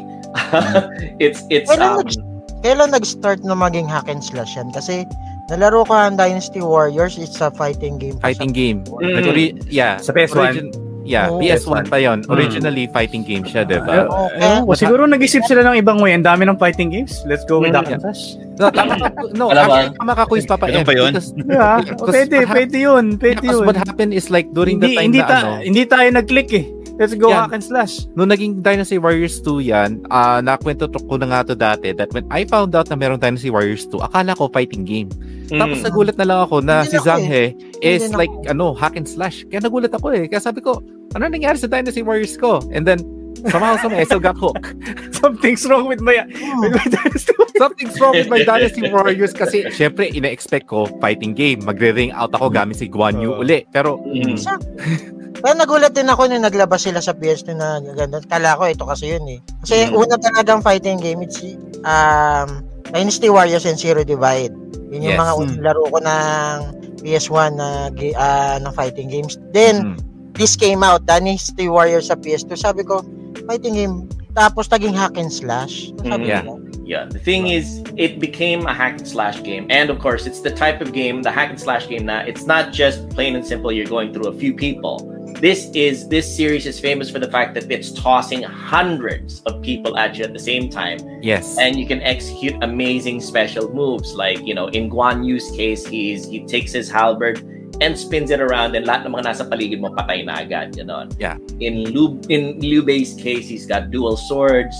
In ano in in Lu Bu's case, he's got a spear. yeah, Halberd. And it's it's you execute special moves called musu, uh, and which you know it's it's like it's almost magic, but you know it's like pinagsasama na yung mystical portion. If you're familiar with, if you're at all familiar with yung mga style ng mga what do you call yung mga Chinese dramas? Uh, Ah, Wuxia. wuxia, wuxia. wuxia or shansha ano dramas. Yeah. You'll be at home. Jiang Ha Wuxia. Yeah. Yes, there you go. You'll be at home with this series, Dynasty Warriors. Yes. You're basically playing out a wuxia film all by yourself and killing hordes and hordes of bad guys. Of Mhm. course, you know. I eh, believe I believe uh sorry Kuisa, there Yeah, was go a Dynasty Warriors, I think it was like Strike Force or something like that. Mhm. Na talagang ginawa nila na yung mga Dynasty Warriors character is very heavily wuxia influence. Kumbaga, kung dito parang nag-hesitate pa sila maging. Do- I think doon sa Strike Force talaga naging wuxia na sila because they're air dashing, lumilipad-lipad Mm. sila para sila mga Chinese deities. But I've it didn't pick up eh. I'll have to try that out. Yeah, Okay. it, it didn't pick up because the thing is, is like tawag dito, it it got a little bit too over powerful in a way and then Ah, okay. nawala yung essence niya as a hack and slash eh. Kung parang tawag dito, so we're just basically playing ano, Dynasty Warriors in God mode. Kasi Mhm. lilipad-lipad ka na eh. Then you- you're just like, oh, I can just do this easily na. Kaya it didn't work too well. Yeah. Well, in in, in regular Dynasty Warriors, you're basically playing in demigod mode. You can still get killed, but you're mowing down hundreds of people all at the Hundreds same of time. people, Of course, bad Yes. guys being relative here because you read the books of the Three Kingdoms. Mm-mm. They all have their motivations. Like Everybody, everybody. Liu Bei wants uh, to unite China in in uh, with with Under the name of the Han Empire. in the name of the Han Empire. Uh, ano, uh, Cao Cao wants to unite the empire because he wants peace through force. Yeah. He wants to Okay. stop the chaos. He wants to stop chaos. In uh, uh, Sun Xuan's, ano, Sun Xuan's motivation, he wants to unite China because he just wants to be left alone. Yeah, well, yeah, he wants to be left alone, but he also wants a hegemony for the empire itself. yes, Because that. dito, he also considers himself, and this is just my personal opinion, Sun Mm. Quan believed na they are the rightful one because when na, nung, nalit, nawala ni Dong Zhou yung, Mm. imper- yung imperial stamp, ang Yeah. nakahanap is yung father niya, Sun, uh, si Sun Jian. Sajan, yes. Mhm. Yeah. So they assume na because nasa atin ang imperial seal, it is by heaven's mandate that we Mm. are meant to be the next empire. Yes. So that's where they actually have that feeling of hegemony. Then with Chao Cao, it's a, like he wants to finish the chaos, but he Mm. also wants to have a bit of a power. Because I, I mean, you came from a family of eunuchs, eh. and Mm. then at the same time, everybody looks down on you. So he wants to prove himself. Pero Mm. the thing is, is like merong ano, um, historically, Cao Cao has an insecurity, inferiority complex that he believes that everybody is out to get him or betrays him. Mhm. Kaya nga meron nga kasabihan lagi na ano na famous sa ano sa China na sinabi ni Cao Cao, it's like I'd rather betray the world than the world betray me. That's true. That's true. Yeah. Um. There. I. Speaking of sayings, there's there's a saying. Uh. In. No. I think that was that came out in my college days. If you want to understand politics, you uh, first things first. If you want to understand economics, read Dune by Frank Herbert. Yes. But if you want to understand politics, read The Three Kingdoms by um, uh, you know, read The Three Kingdoms saga by Lu Guangzhou. Long, yeah. so yeah. this is um, the politics portion. Read the books, play the games. Dynasty Warriors is my choice for hack and slash games. Number Yeah. one. Now, my second choice of hack and slash game is a relatively recent one, but um, let me just share the screen if I if I may. Let me just show this. Uh, my my second choice of hack and slash uh, personal favorite. Let's just set aside mga other tabs na not for public consumption. Okay. Uh, Recently browse, look at those recently recently browsed. Clear natin history natin yan. you doing stepbrother? One out of three? Wait, mature content. Ano yan? Ah, So mature. this is my second choice of hack and slash game. This is uh it might be familiar with PS2 players and it just got recently re-released Oh, at nice. PlayStation 4. And for those of you who are who like Disney films, it also got released as a Disney film. It's Prince of called Persia. The Prince of Persia, The Sands of Time. It actually became a trilogy of Remake? Yes. Um Rin. sorry, sorry, what was that, Maynard? Remake? Hindi, nagulat kami ni Yeah, Jory. remake. remake siya as Remake, a eh. PS4 game. And um Nice. it is a good combination of hack and slash and platforming. Uh, Ang the, the platforming portion of it is actually semi-puzzling type because you have to figure out what to do in jumping from platform to platform and which lever to pull and what statue to push. Um, it's a very good combination of the things na you got, ano, that you are got. You, it's almost Legend of Zelda type yung puzzle, ano yung puzzling niya. So as a hack and slash, it is also very good because it has this funny, well, not funny, but a really good mechanic where this this the if you're not familiar with it, it's the the sands of time. If you make a mistake, you activate the dagger, which contains sands that actually turn back time as long as you have enough sands inside of it. So magkamali ka, malaglag ka, mamatay ka, you pull the dagger out, you activate it, and you either move time backwards or in later stages, if you activate the sands of time, you can move faster Mhm. than everybody. Mhm. Tapos pwede mong mapatay yung ano, maramihang mga tao all all around. Eh, This became a this became a Disney film and it's sad to say na hindi natuloy because they would have covered uh, the other the, the other games in the series. Uh, the the Warrior Within and um, the Two Thrones because they had clues of showing it later on. So that is my second choice of favorite hack and slash game. Um, second favorite hack and slash game, The Prince of Persia: The Sands of Time, which is a remake of an older DOS game. If you guys are familiar with it, old DOS game players, Yes. uh, The Prince of Persia by Jordan Mechner. Really, really good one. A really hard one too because you had to finish the entire game in one hour. There's a countdown timer at the Yes. top, and you have to finish it or else you fail the whole game. Prince of I got Don't- traumatized by that game. Ah, there you go. Yeah, kasi yung uncle ko, he knows the secret way para maka-jump ka into another level, di ba? Yeah, But you have to pick a po- you have to pick a potion. Mhm. So, Yes. sabi ng uncle ko, like ano, ah, nilalaro namin, sabi niya, oh, dali, you have to pick a potion. If you got the right potion, we're gonna jump to the boss level. Ako naman tuwan-tuwa, ako, ininom ko, biglang sumapog yung character ko. so, I got traumatized ever since then. Eh. Kaya every time na naalala ko Prince of Persia, hindi ko naalala yung Thorn and Spikes. Aha, yeah. Ang naaalala ko lagi is yung po- potion drinking na yon. Napatay ka agad, you know? Yeah. so Prince of Persia. That, those are my two choices in hack and slash games: Dynasty Warriors and Prince of Persia. Back to you. Uh, back to you, Mama Chu. Yes. Ah, tawag dito, thank you guys No, and thanks guys. Ilan Oh, taon na ba ang Prince of Persia? Kasi yung Tagal matagal, na. di ba? Prince Dos- of Persia. dos yan eh, di ba? came Dos maybe one of our uh, one of our viewers can ano can uh, help us out with that one. Marlon. Yes. Marlon, go ahead. Did come out. I think. Oh shoot, that was in the 80s Ang pa yata. nakikita ko parang Yeah. sa Prince of Persia Ano, si Jake basta pag. DOS game, sigurado yan. model na ginawa. Yeah, kasi Sigurado yan, Sir Jovel yan. Oo, oh. After Ah, yeah. I recall, nakachupon pa tayo. Halos nakachupon pa tayo during na time to. Or di Pero kaya, si, Sir jo- lang. pero si Sir Joel nakabrief na. Oo. Ay, chupon pa lang kay Sir Joel. Oo, chupon pala kay Chris Joel. Tayo, ano mga sperm cell. Na ako nun. Joke lang, love you. Okay, fine. Love you, Joel. fine. Love you. Totoo Eh, na. pero, ano lang, medyo matagal na rin kasi ang Prince of Persia. Market. Yeah. Hindi, actually, alam mo nga, akala ko nga, nung nakita ko yung Prince of Persia, tapos nakita ko yung game na Karateka, akala ko it's the same people who created it eh. Kasi it's it has the same feel, di ba? No, I Kaya it is. Uh, Jordan Meshner actually, well, the creator Jordan Meshner did it. I'm not sure if it's the same company or the Yeah. same publisher, but definitely Broderbund uh, by Jordan Meshner. It is the same guy. Uh, Yeah. he did rotoscoped animation for Karateka or Karateka Yes.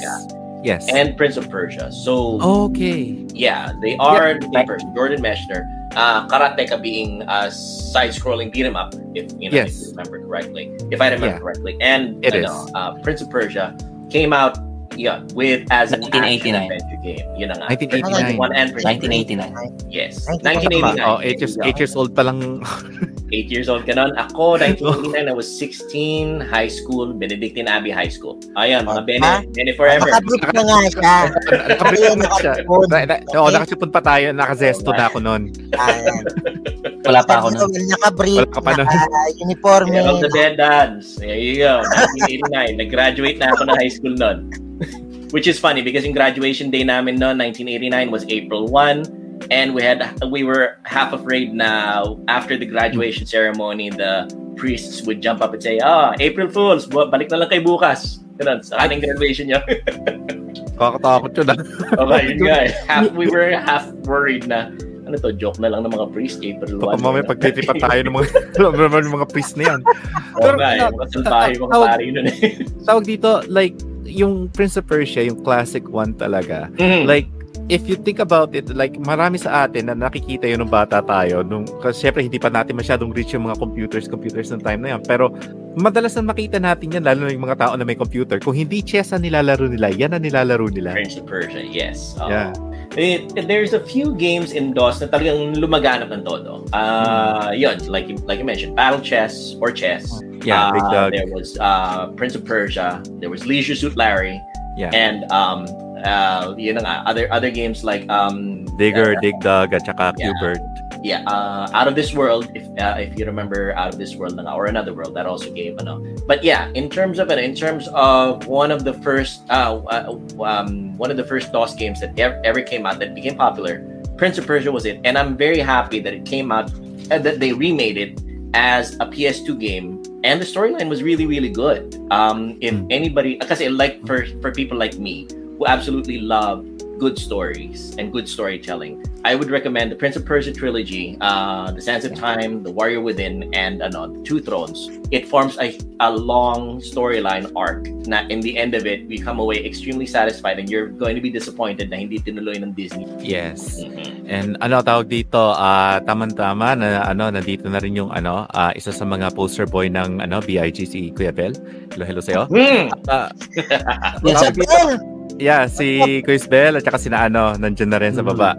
But Nice. ano, okay, so uh, na-mention niyo na rin mga ano eh, yung mga favorite natin na ano na hack and slash. And as far as like ako, uh, na-mention mo nga yung Dynasty Warriors, I'm a big fan of that. Lalo na lahat ng mga KOA games. So, ito rin na isang favorite ko actually. Hi- hindi siya KOA pero naging KOA siya in the end dahil nag-combine yung KOA tech mo. Hmm. And that is Ninja Black, ah Ninja Gaiden Black. Oh, Be- be- actually before Ninja Gaiden Black, Ninja Gaiden pa yan eh. Ninja and- Gaiden. what I like about this ano, this hack and slash is that ano, it reminds me a lot nung ano, yung nung ni-revive nila yung Shinobi game sa PS2. Hmm. Yes. So, it's like that pero mas ano, um intense yung ano, yung yung laban dito at saka there's more multiple weapons na pwede mong gamitin. And ang isang bagay na ginusto ko dito sa Ninja Gaiden is like it kept the difficulties really really high. This is not like ano eh, like you know, everybody would say like, oh, mas gusto ko yung Devil May Cry kasi ganito, ganyan. Yes, maganda yung Devil May Cry and I also love Devil May Cry. Pero the thing with Ninja Gaiden is that like talagang pahihirapan ka talaga nila eh. It's not just like, oh, oh sige, ito na yung mga goons, you're just gonna slash them out. Hindi. As in Yeah, talaga, Same with the umiiwas yung mga yan. Gaiden on, ano, P- Yes. on PS Vita. Ayun. Quick question, uh, Mamachu. Yes. Um, Hmm. is nin- the nin- we're talking about Ninja Gaiden? Is this the same character from the NES game, Ryo Hayabusa? Yes, it's the same one. It's the same one. There you Yes. go. And the thing is, the best part about it is that like Tecmo really maintained the universe. Kaya maski yung DOA or Dead or Alive, ah, ating mga ano favorite na mga Bold is Gold team dyan, um, it's also connected sa ano sa Ninja Gaiden universe. That's the reason why Ryo Hayabusa can show up at saka meron siyang ano um, relation towards sa mga ninjas sa ano sa Dead or Alive is because it's the same universe. Hindi ko pa siya Ah. natapos. May bold yan. So, wala. Sino? Pe- Pero yung further yung further games, yung further, yun. yung further Bible games, Black Gaiden daw po. Genesis, di ba? Genesis? Bible Black ba- Black Bible.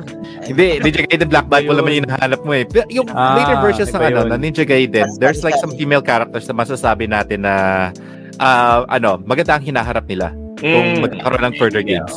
Oo. Mm, Bible Black nga yung tawag yan. mali yung naisip ko eh. Sorry po. No problem, no problem. Basta kung may PC ka, you can always mod it like that. Pero anyways, yeah, so Ninja Gaiden Black, uh, napaka ano niya, hindi siya basta-basta na hack and slash game na sige slash slash ka lang. Uh, katulad nga Ah. sinabi ni Quiz Papa M na mostly hack and slash game, pwede ka makapagkwento sa mga katropa mo. When you play Ninja Gaiden, parang ano eh, ay- ayaw pa kausap yung katropa mo, maski nagka, ano, babackseat yung katropa mo. Umilag ka dito, umilag ka. Hindi, hindi, hindi, sandali. Ako, I, I got this, I got this, I got this. Hmm. You get to, Kala con- ano eh.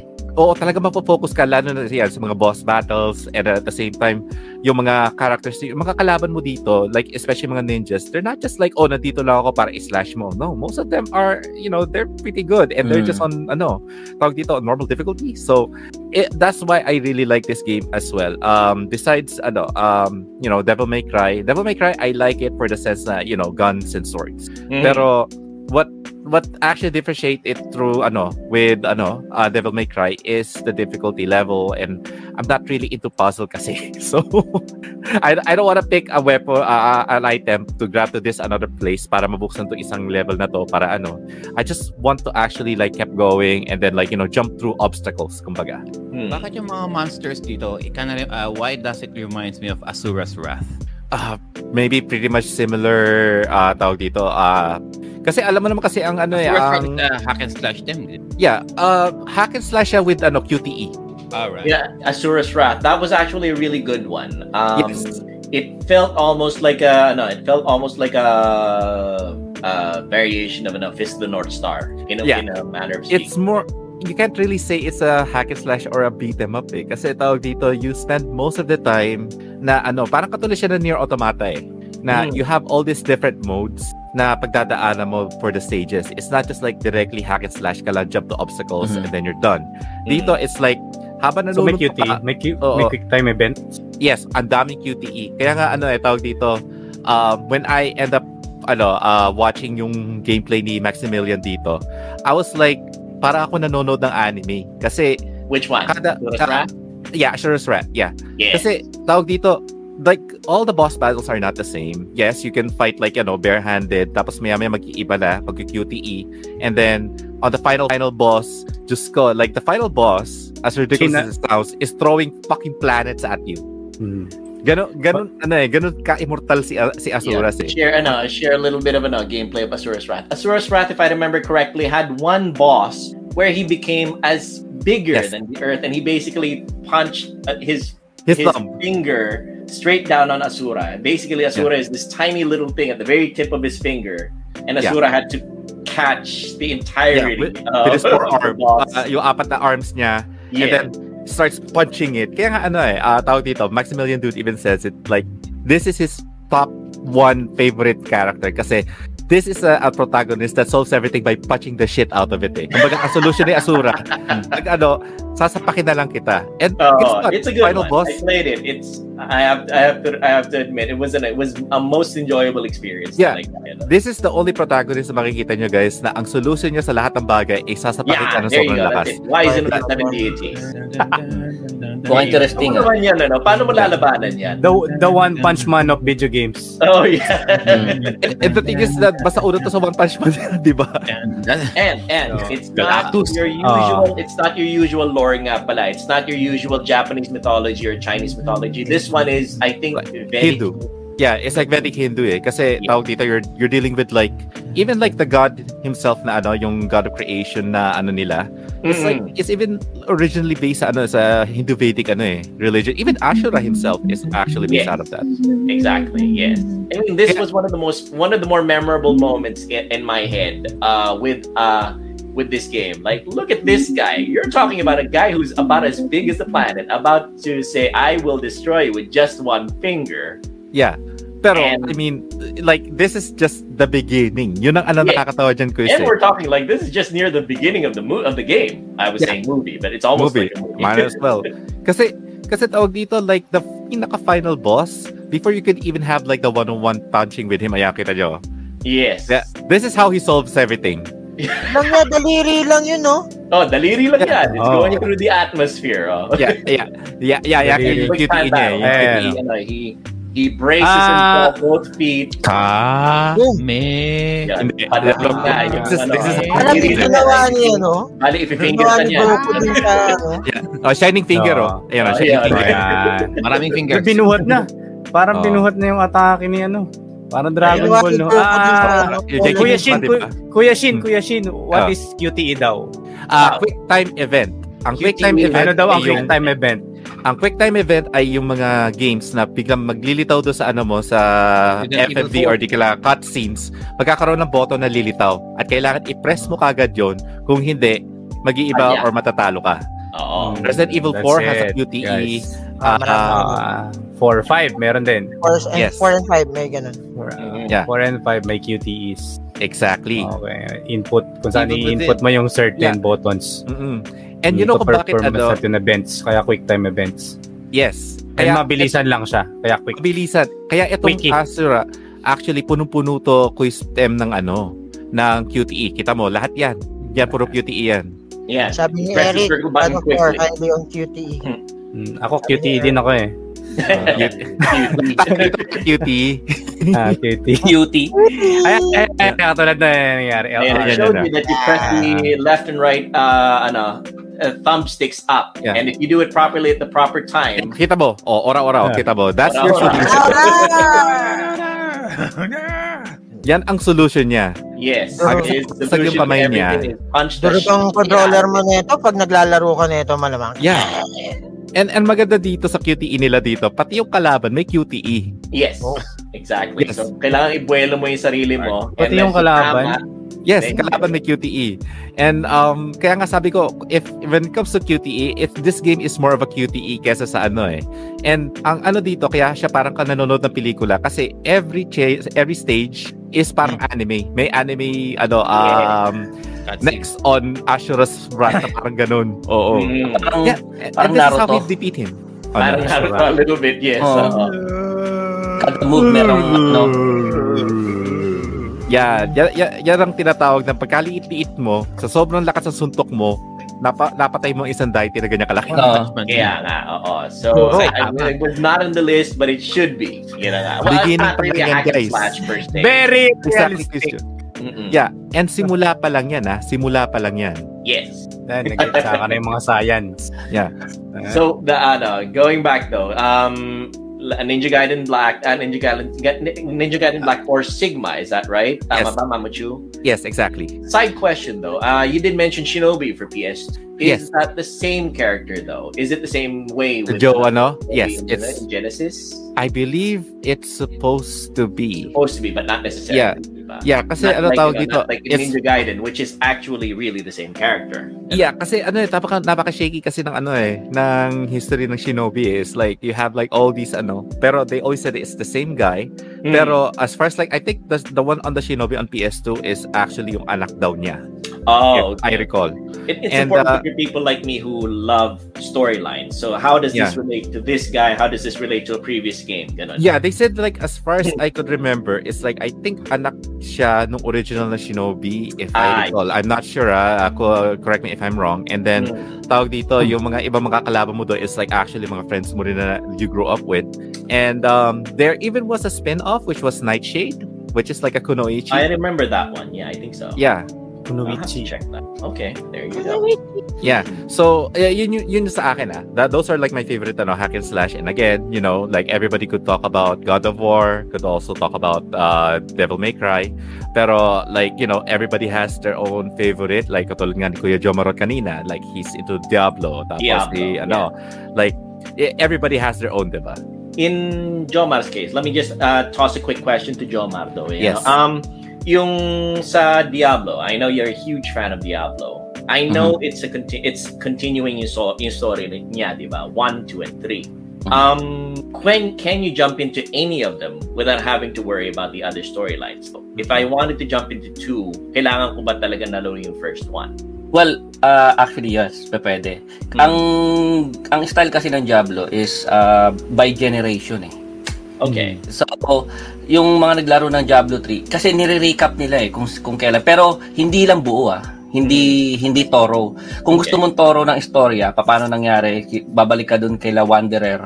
Uh, you have to play Diablo 1. Hmm. Yung ang pero you you can actually jump off sa nga Diablo 2, Diablo 3, mga kung kung saan mo feel.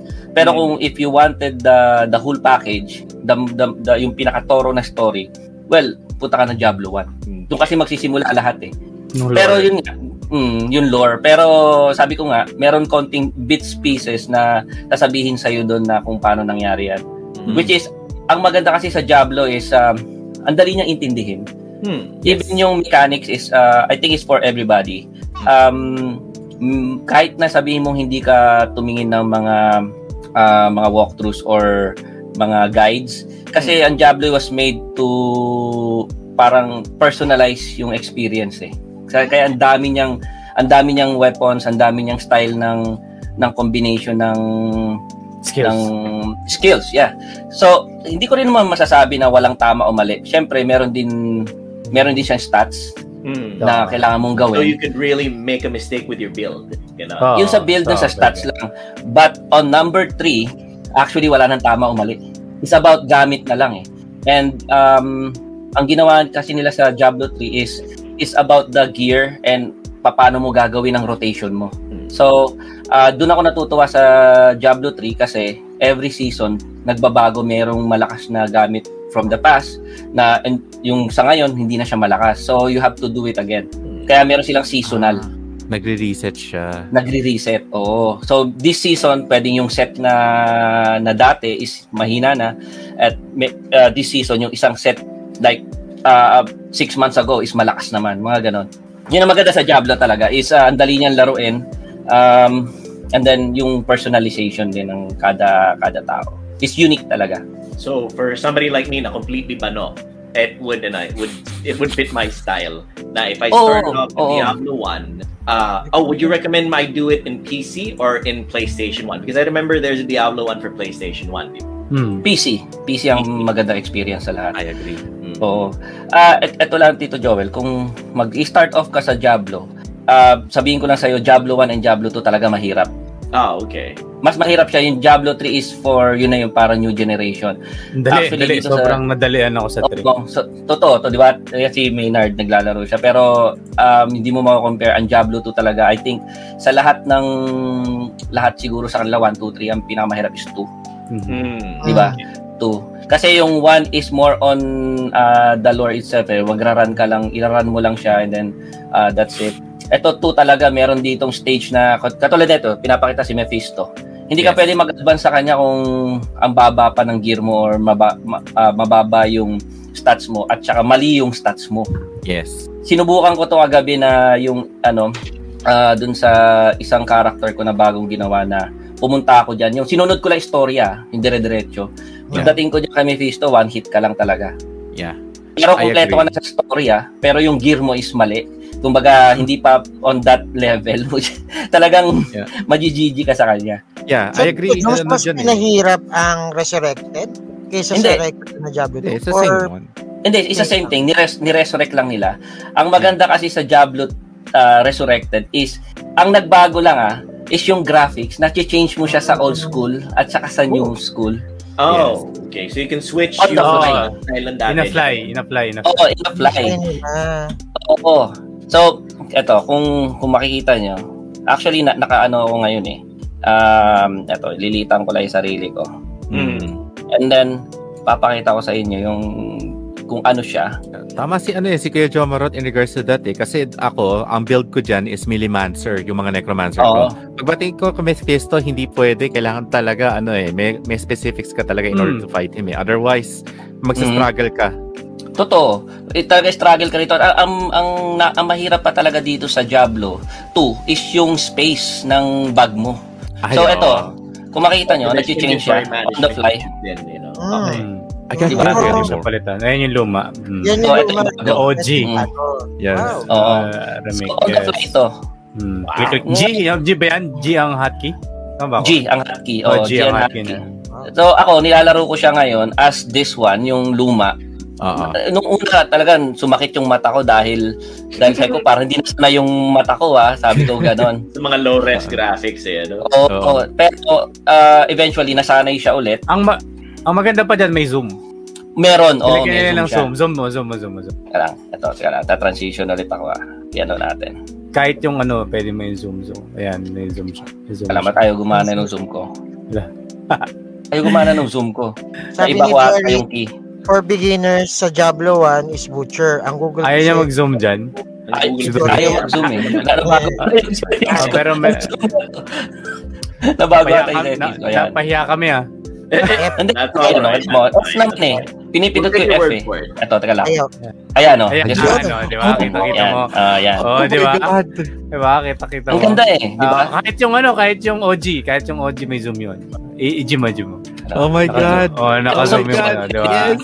Parang ano eh, parang... Sabi Parang ni- ano, Sabi kita mo ni yung Lord, parang- Scammers pa. Scammer.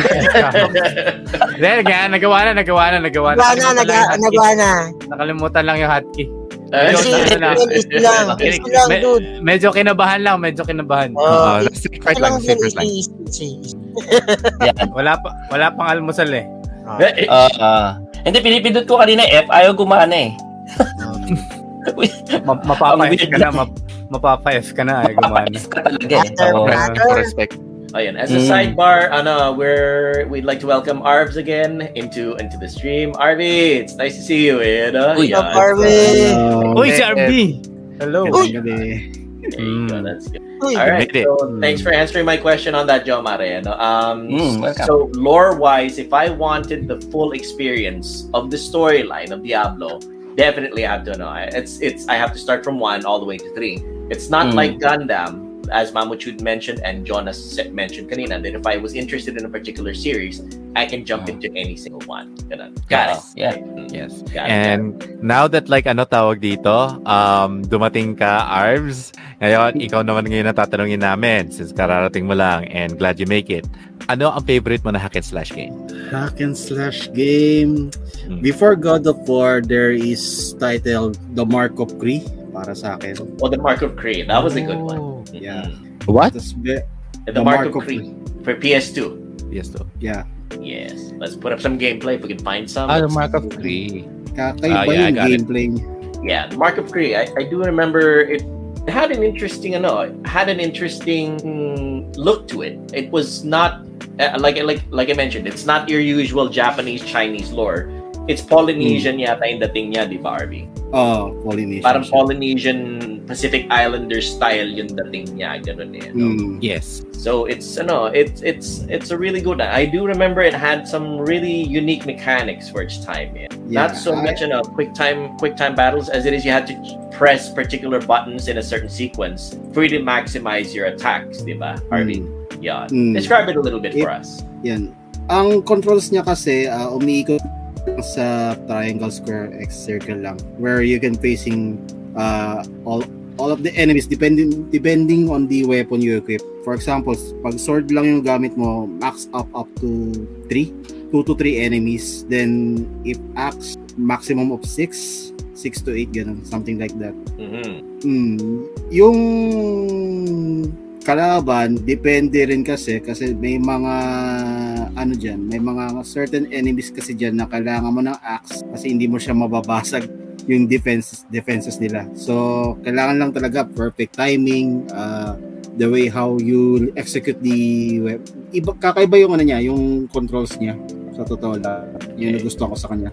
Yeah, that beam Aside of light from- that's being shown right now, uh, whenever whenever he targets something, that's the targeting beam basically. The left thumbstick, if I remember correctly. Tama, Barbs? Ah, The left thumbstick.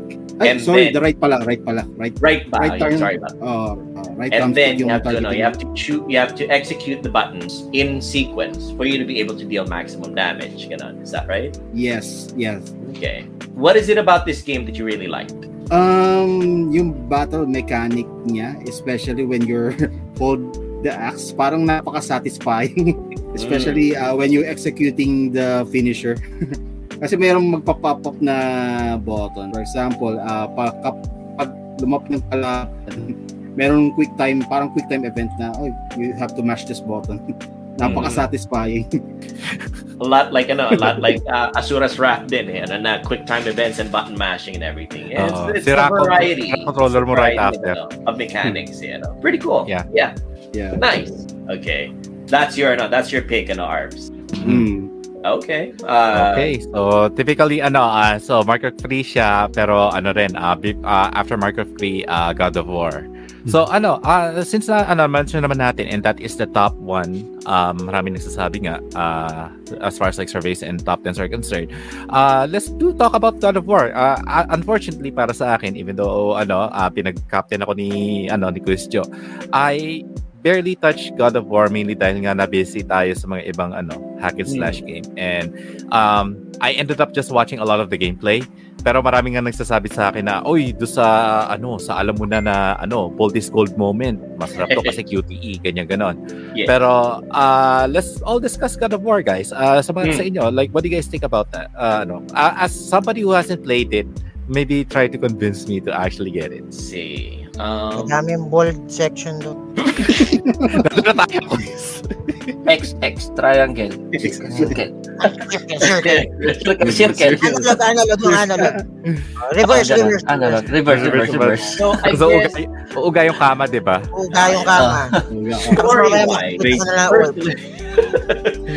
story wise, if I were to convince Mamuchu about how, why you should play God of War, aha we all had a period in our lives where we really liked Greek mythology.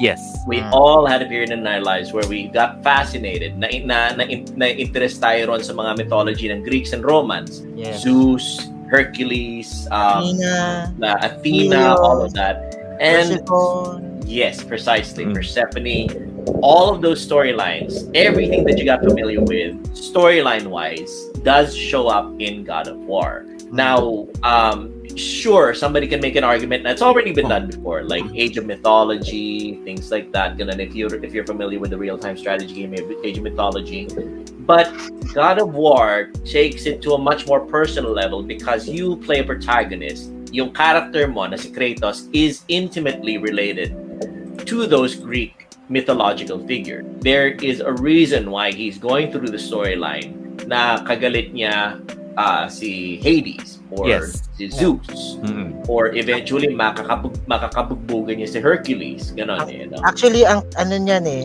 parang ano eh, ang, ang storya kasi ng God of War is this. Mm. Si Kratos, um, Spartan, ano to, Spartan warrior. So, Aha. malapit na siyang mamatay, nagpunta siya, um, nag, ano siya kay Iris, na bigyan siya ng power. So, for that, ang kapalit, um, nabuhay Buhay niya. siya, ah, buhay niya, nakapal, kapalit, buhay niya, at the same time, mag, ah, ano siya, um, Henchman siya. oh, henchman na siya ni Iris. Pero in the latter, in the latter story, makikita mo yung character building, saka yung bakit siya naging an- anak ni Zeus, um, nagkaroon ng mga twist na storya na um, pinapapatay pala siya ni Zeus kasi there's a prophecy na merong isang tawag doon uh, tattooed na bata na magiging sanhi ng pagkaguho ng Olympus ng Olympus. Ayan. So story wise, it's very it's very intricate. It's very um, complicated. Not really complicated, pero marami siyang mga twists and turns and it's very personal. As in there have been moments in your life na feeling mo talagang gusto mong lapastanganin na lahat ng mga bagay-bagay na nasa paligid mo. And Kratos actually does exemplify that. Feel you can execute your rage against a lot of different enemies and a lot of different ano and the set pieces, the set pieces of the storyline visually is amazing. Napakaganda niyang panoorin, not just laruin but also panoorin. Story-wise, that is my approach and how to convince Mamuchun why you should play God of War. Yeah. If I'm going to say something about God of War, I, I never really played God of War then.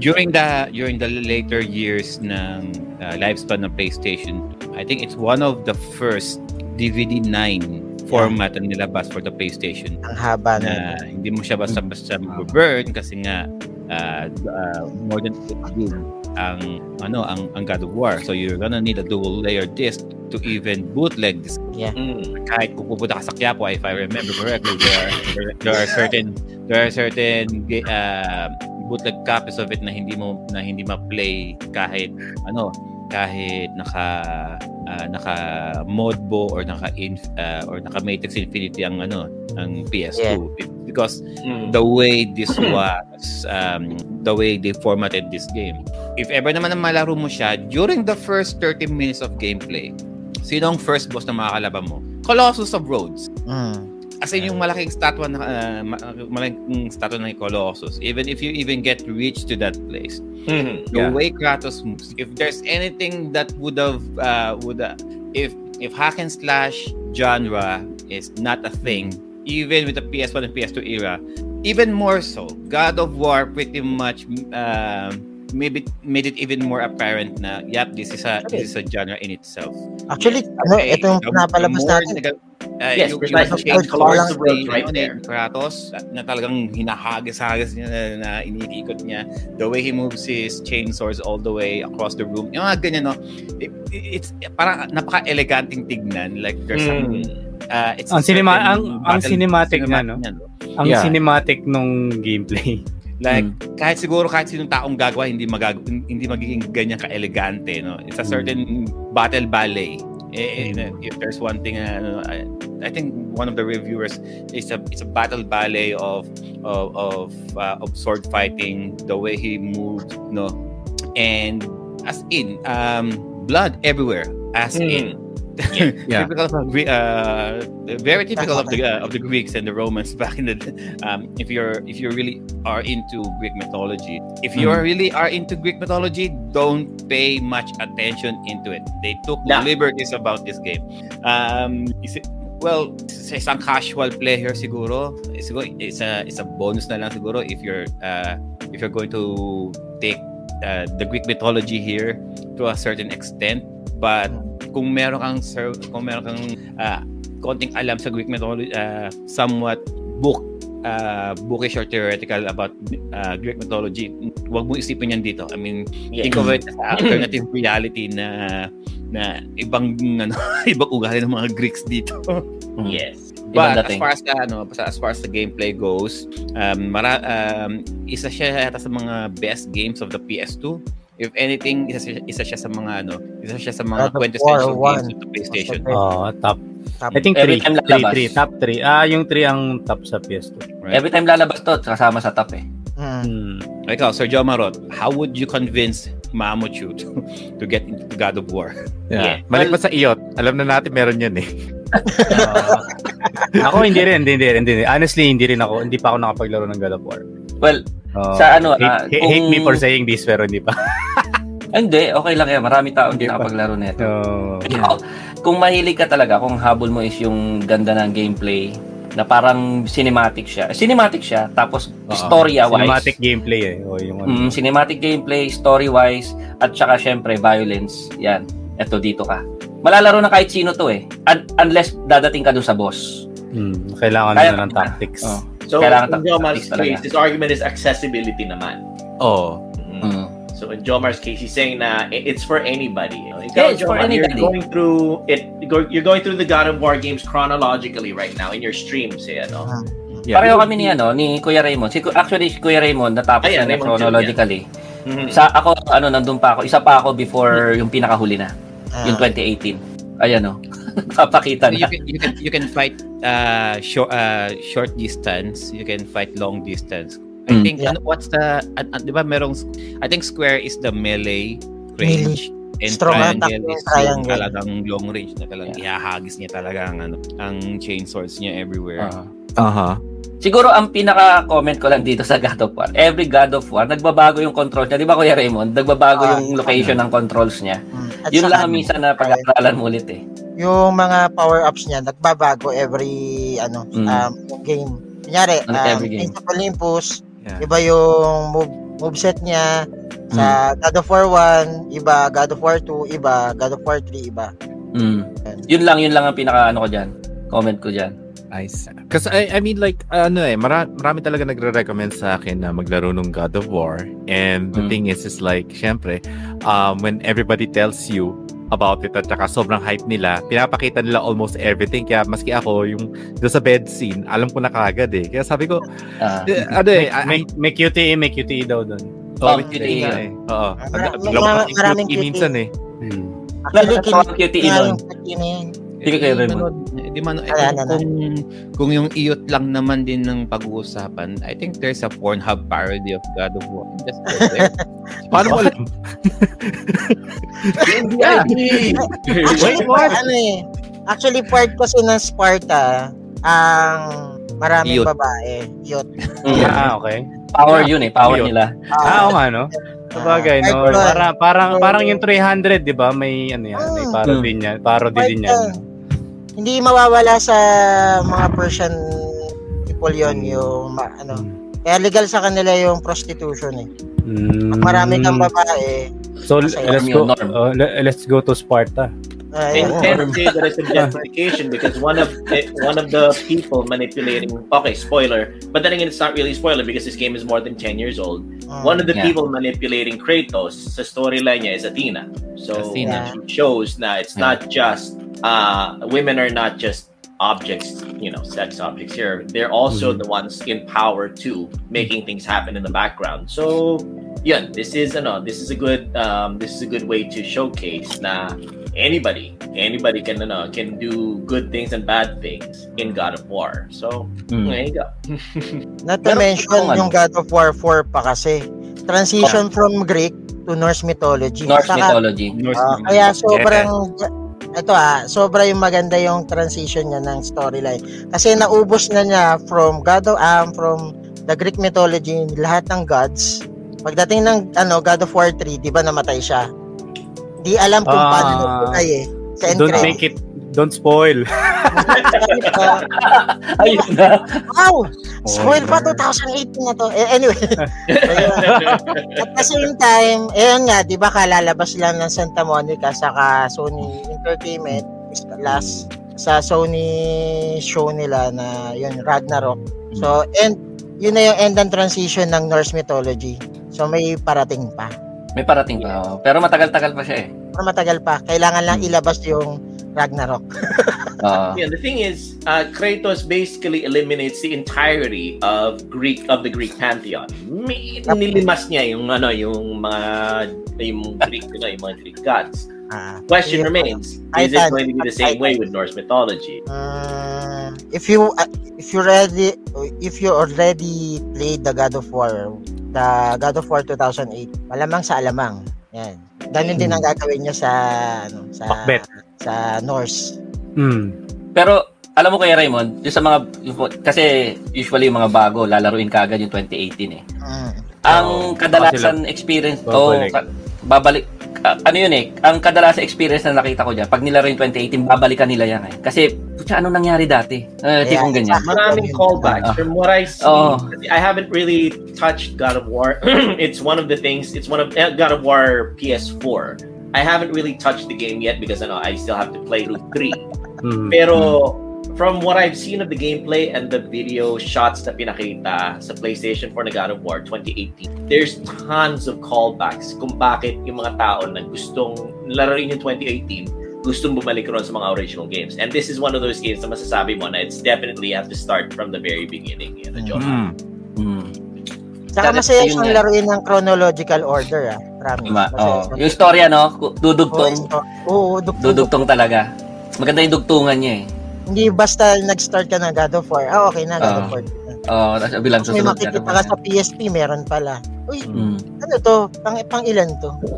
Ah, Kasi eventually, ah, ito pala yung storya nun bago doon. So, yun nga. Kaya masarap siya, ay masaya siyang laruin ng chronological. So, okay, well, that definitely convinced me na manood ng emulator mamaya to actually just try it out.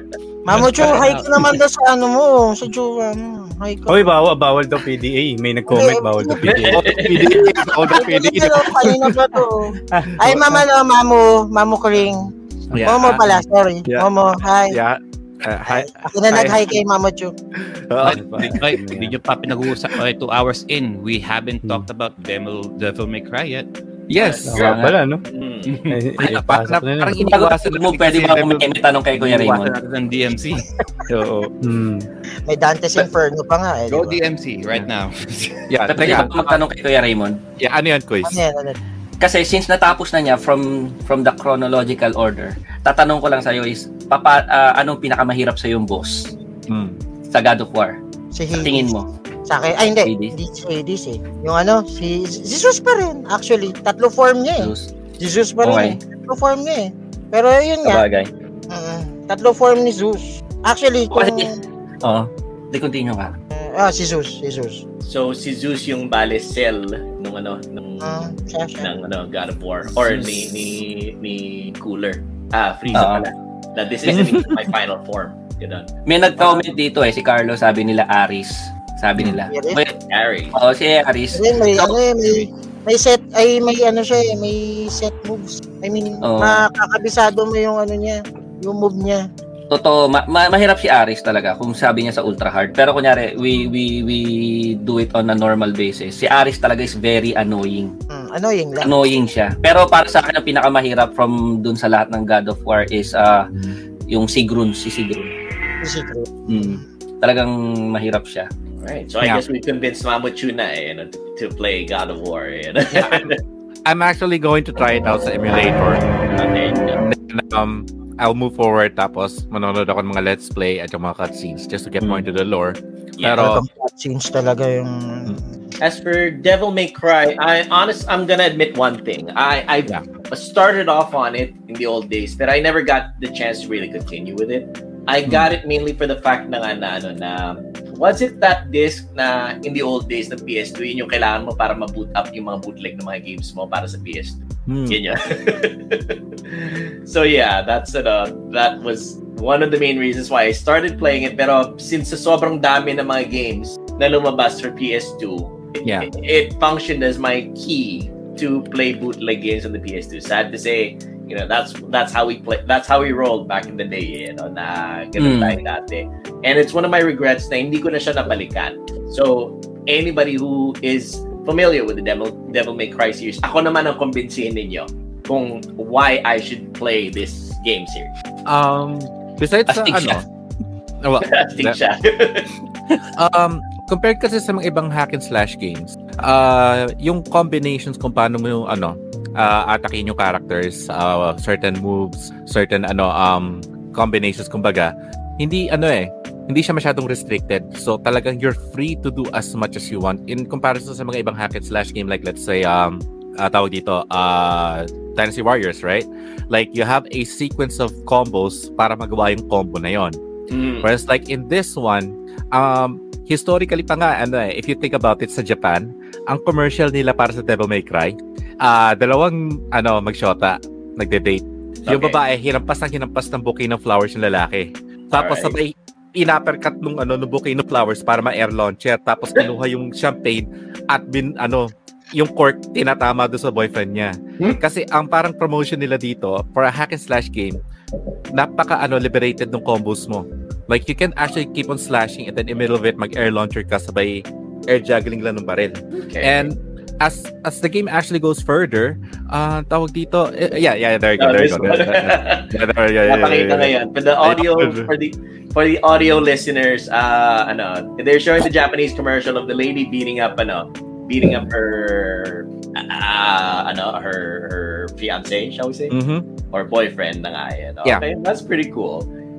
And um tawag dito Wait, like uh, wait, wait, wait, wait. Di, di ko alam na may ganung commercial yung Devil May Cry. Meron!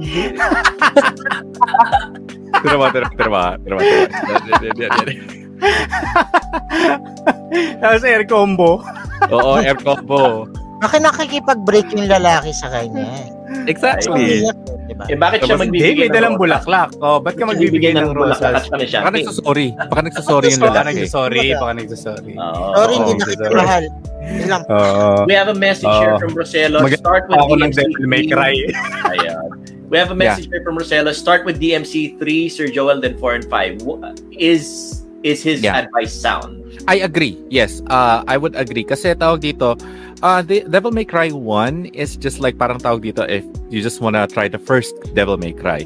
Pero Right. Devil May Cry 3 actually showcases talaga the best of Devil May Cry.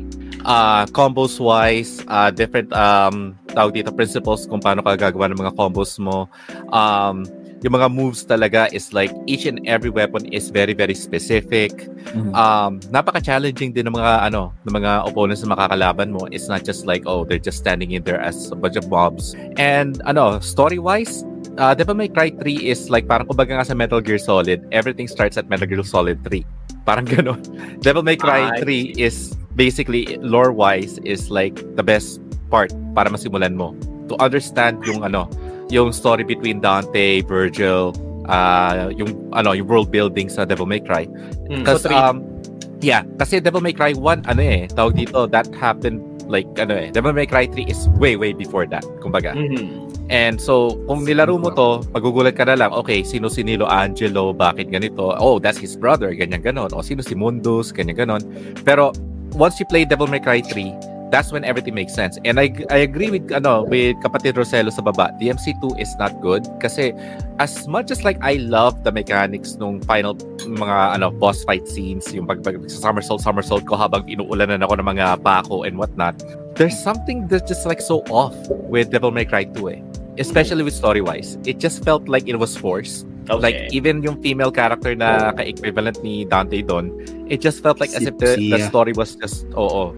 Um, even I got friends na sinasabi nga nila, we don't even think na ano nga eh, like the DMC2 ever fucking existed eh. Kasi parang it's such a later on story kasi ending nga niya is like, you know, Dante ends up riding back through hell and they don't know when he will come back. So, Yeah. ano, parang Yeah. ano, So it's like ano, parang it happens mostly sa mga games, no? Lagi yung 2, ang pangit. Yeah. Hindi mas Yeah. maganda yung original. Di ba? Laging Oo. ganun kapag may lumalabas na pangalawa. Tama, Bakit tinanggal to? Bakit ganito yung ginawa nila?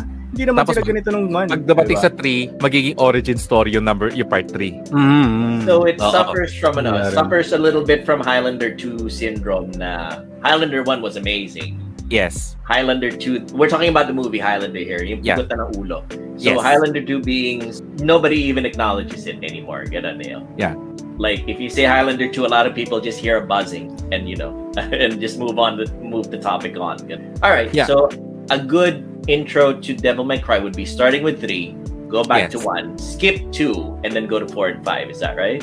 Yes. Yes. And I would actually agree na ano, um, tawag dito, don't, don't, I mean, if you want to play DMC, just for the sake of ano, kasi, okay, in fairness, I don't like the way that they did, ano, DMC. Pero, artistically, visually, it was an amazing game. Maganda, Uh-huh. maganda yung concept niya and whatnot.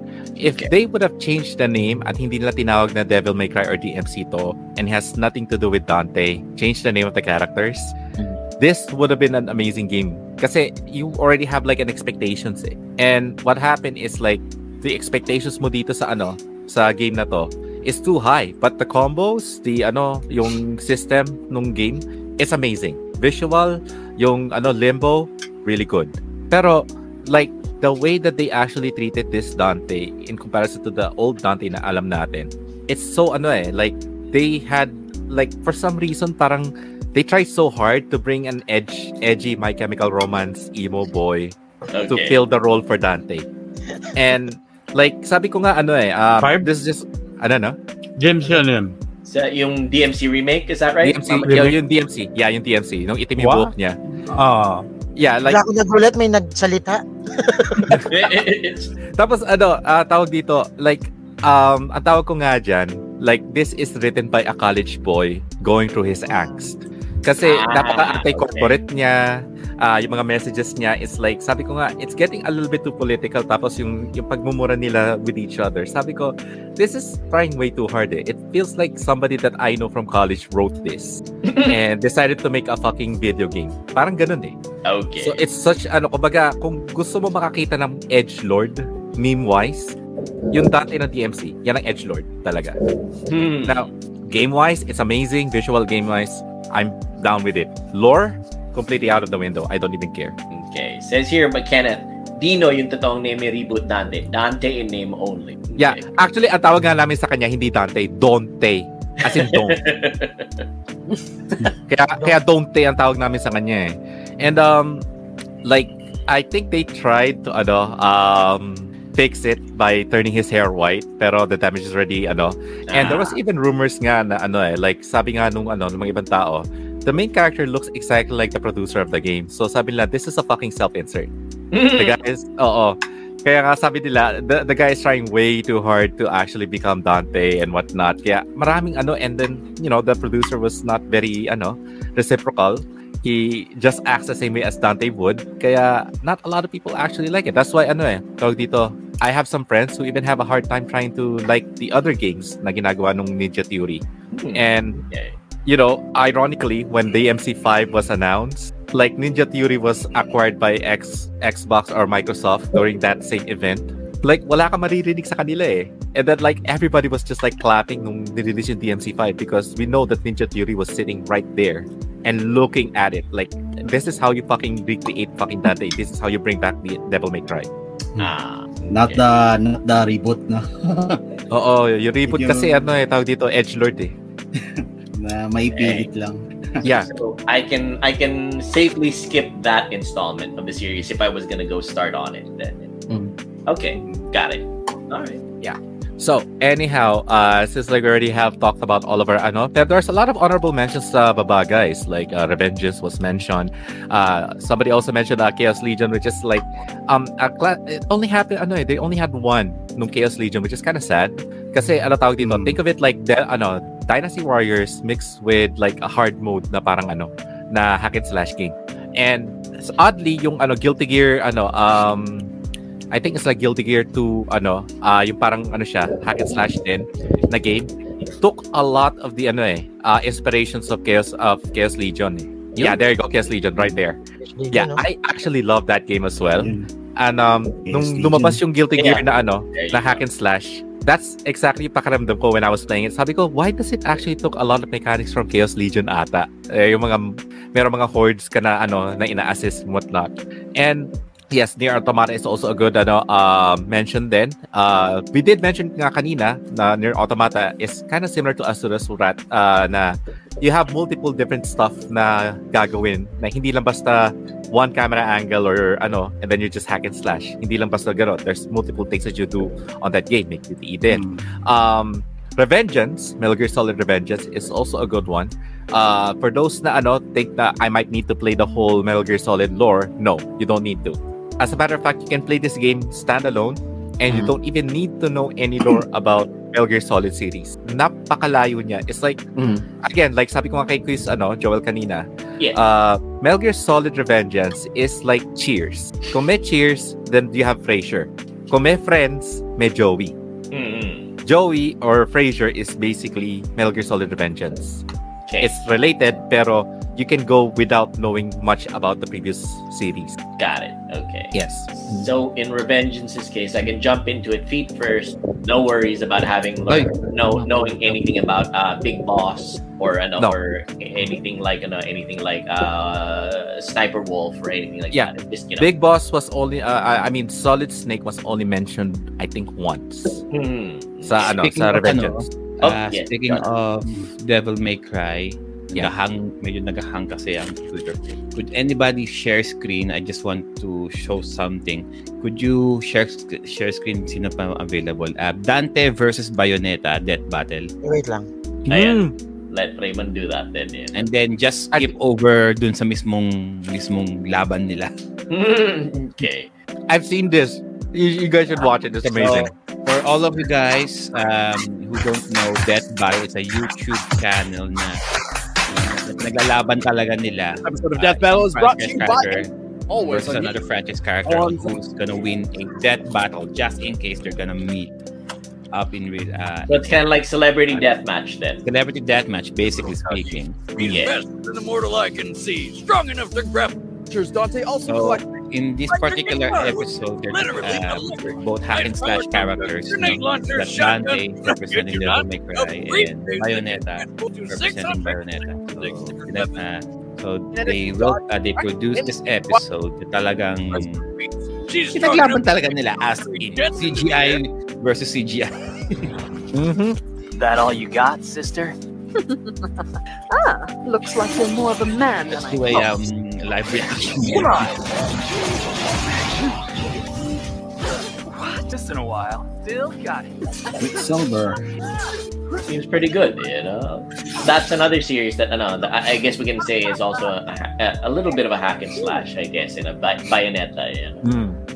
Everybody, um, anyone played Bayonetta? I played a little bit of know, Bayonetta? and it's one. Played Uh, it, it's But, uh, more focused on shoot 'em up. Me, meron ako, pero hindi ko pa nalalaro sa Wii U. 1, 2. So Wii U. All I know about her, all I know about her so far, I played a little bit of it, and ano, um, it's more of a quick time shoot 'em up kind of game. Mm-hmm. Uh, of course, everybody knows the fact that she's completely naked except for her hair, in essence, you know. well, let's go. There you go. I think yeah, I think ano eh. Um, some people that actually work on Devil May Cry also work with Bayonetta. Oh, cool. Okay. Mm. And there's even like ano eh, fan theories na when they mention a specific person uh, in the lore ng ano, Bayonetta, they're actually mentioning Dante. Oh, okay. So they're they're kind of like implying that like Dante and ano, Bayonetta actually live in the same universe nga. in the same universe. Ah, okay. I have one and two in my actually one in PS3, one and two as a Switch game, if I remember correctly. Mhm. And I know that they are coming out with Bayonetta 3 sometime soon. Uh, no, if I heard if rumors are Ah, dun sa Nintendo Direct ah, recently. Recent Okay. Nintendo Direct.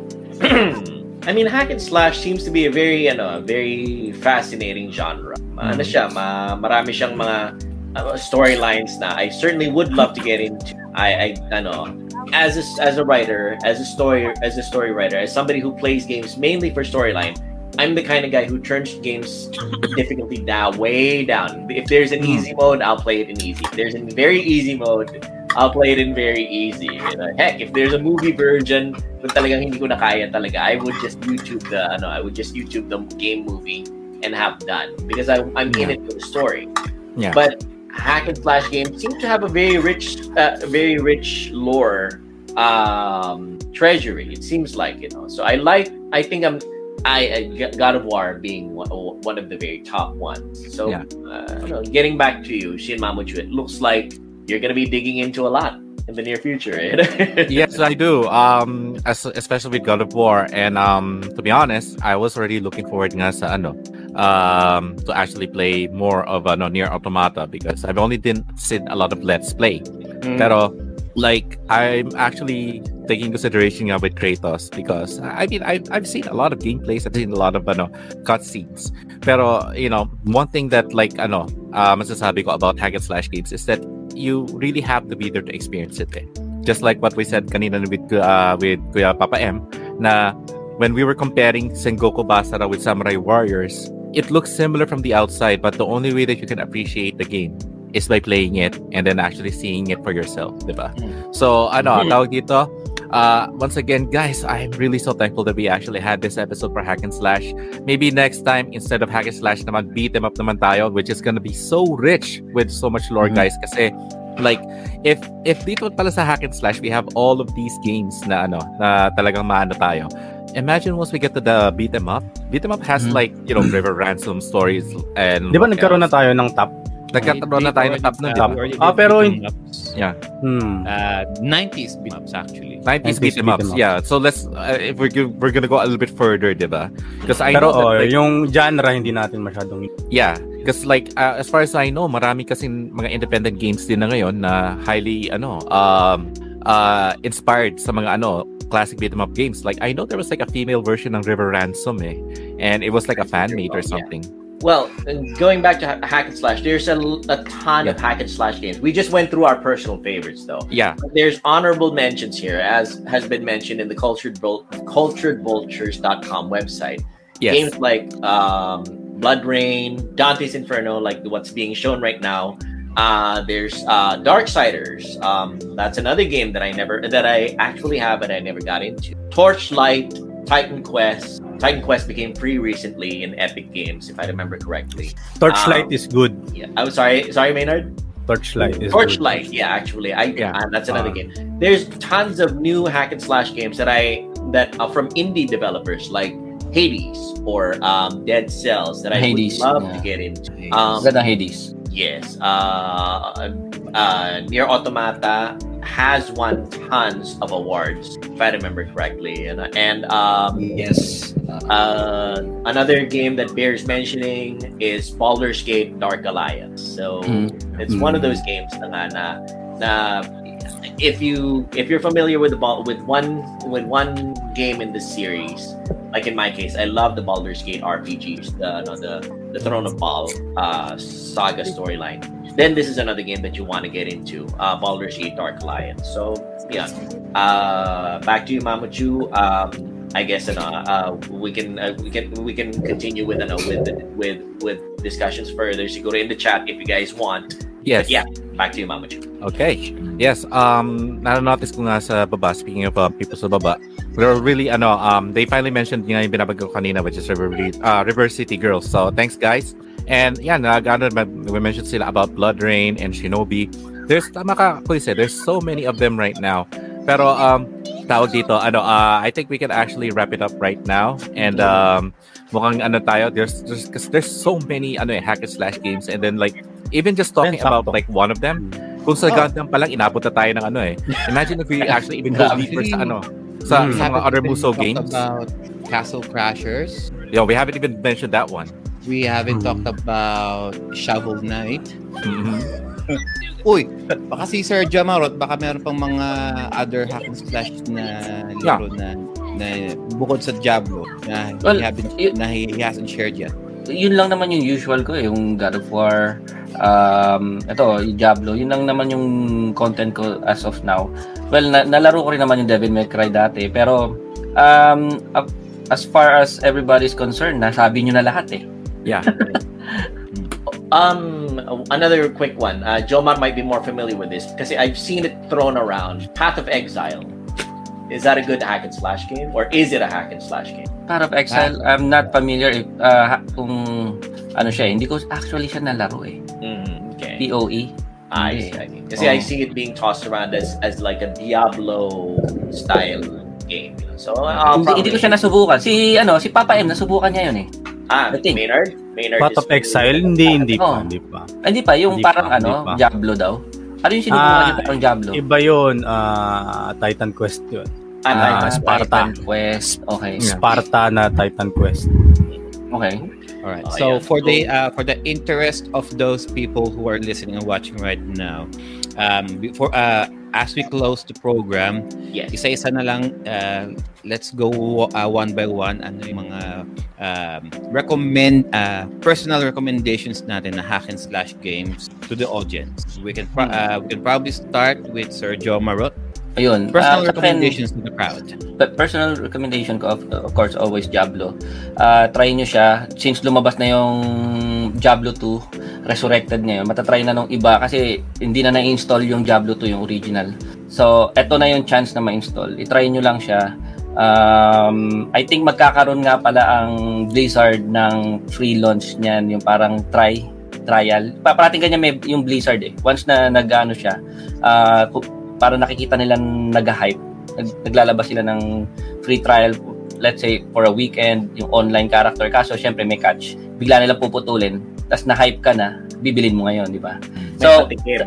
mm, patikim so ako, ako ang recommendation ko lang naman is Diablo 2 at saka of course God of War All right. Should they play the PlayStation 1 Diablo 2 or just the the uh, the remake? Um, Hindi, wala. You know- ang Diablo 2 sa PC na, Diablo 1 yung sa PS. Oo. PS1. Pero yung Diablo 2, 'di ba Maynard, meron yung community ng Diablo 2. Actually, you don't need to buy this game, pero yung old school na Diablo 2, meron yun. eh. Ah, meron pa siya silang may US community. Battle.net. May Mm. US Battle.net pa rin. So, Oo. pwede ka pa rin kayo maglaro online. Mm, i-try nyo rin. Same ah, na lahat. OG, Diablo 2 lang. Tama, oo. Tapos yun nga, ah, God of War, ah, of course, dahil nga sa gameplay, story, tsaka talagang medyo iba yung dating eh. Ma- maangas yung dating ng God of War. Ako siguro try ko yan sa stream. Sino God of. War ako. O nga pala yung... So, simulan ko sa... Sa... Hindi, 1, 1, 2, 3. Okay. Yung, yung Devil May Cry pala yung dapat kong simulan sa 3. Ah, oo. If ever. Okay. Yung God of War, yung, yung 2018 nga lang is different. Open Mm. world siya. Masyado, oh, open world na siya. Open world na siya. So, it makes more uh, interesting yung gameplay niya. Pwede ka maglakad kahit saan. So, yun lang. Nice. Right. Thank you, Sir Joe Marot.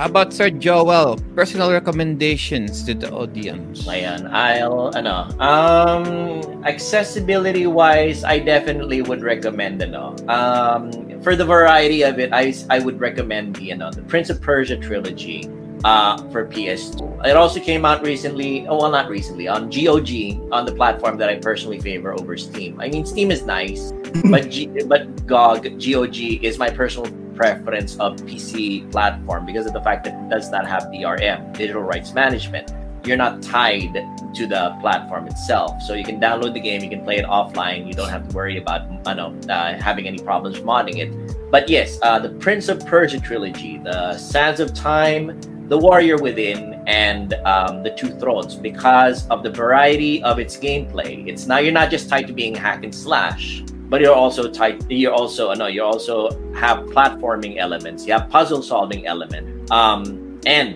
I would say the storyline is really, really good no? because uh, para kay Mrs. magugustuhan niya yan. The love story angle, the time travel angle, the ano, the the fact that you're uh, cursed with fighting yourself in the very end of it.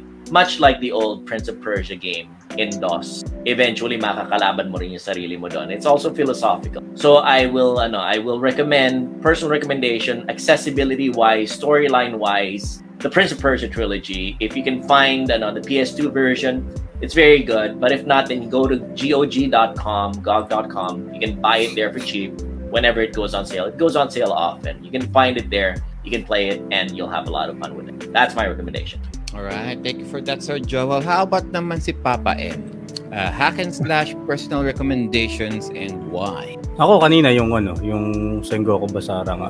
Kung gusto nyo maiba saan sa Warriors, pahinga kayo sa uh, Dynasty Warriors. You can go with uh, Sengoku Basara series. Ayan, kung mahilig kayo sa anime. Kung gusto niyo na, kasi feudal Japan talaga nakabase yun. Eh. So, kung gusto magpahinga din sa mga Chinese dynasties, ayan. Ah, saka mas ah, mas magandang variation ng ah, skills and uh, movement movement set. So, go with Sengoku Basara. Meron na simula PS2 hanggang, sabi ko hanggang Wii. Ayun, tapos meron pa, may re-recommend din ako yung Torchlight na nabanggit nyo kanina. Kung mahilig kayo sa Diablo, magugustuhan nyo din yung Torchlight. Yung Torchlight, iba naman yung graphics, medyo malapit sa, sa League of Legends, pero yung tunog, yung ambience ng Diablo, nandun sa Torchlight. Ah, meron na siyang 1, 2, 3 actually. Meron siya sa Steam. So yun lang, kung gusto nyo din mapahinga sa Diablo 2 na yung regular na nakikita or normal yung nakikita, you can also play Torchlight 1, 2, 3. Ayan, that's it. Right. Ah, check Thank you out. for that, Papa M. How about si Mhm. Sir Ray? Dante's Inferno. Recommendations, hack and slash, and why? Dante's Inferno. Dante's Sabi niya yung God of War eh. eh personal Yeah. favorite lang God of War pero yun. Ah, Dante's Inferno. Nasa lit ah, real literature saka makaka-reflect ka ng sarili mo. Nandun yung seven deadly sins. eh. Yeah, that is one of the things nga pala Ah. that we that we neglected to mention nga pala. A lot of hack and slash games seem to be based on literature, you know. Yan. Yeah. Like, yun na nga, in ano, like Mamuchi mentioned earlier, in Raymond's case, it is based on Dante Alighieri's uh, Inferno, which is Yes. the first part of the divine uh, the divine comedies. Inferno, Purgatorio, and ano, um, what was the last one, Mamuchu? Um, Paradiso. yeah, yeah, Paradiso, Paradiso. There you go. Ayun, if gusto niyo ng maiba naman pero may God of War thrill, Dante's Inferno kayo. Yun. Okay. Ayos yun. All right. Thank you for that, Sir Ray. How about si um, RV Boy? Nasabi na rin kanina. Nasabi na rin kanina yung Devil May Cry tsaka War.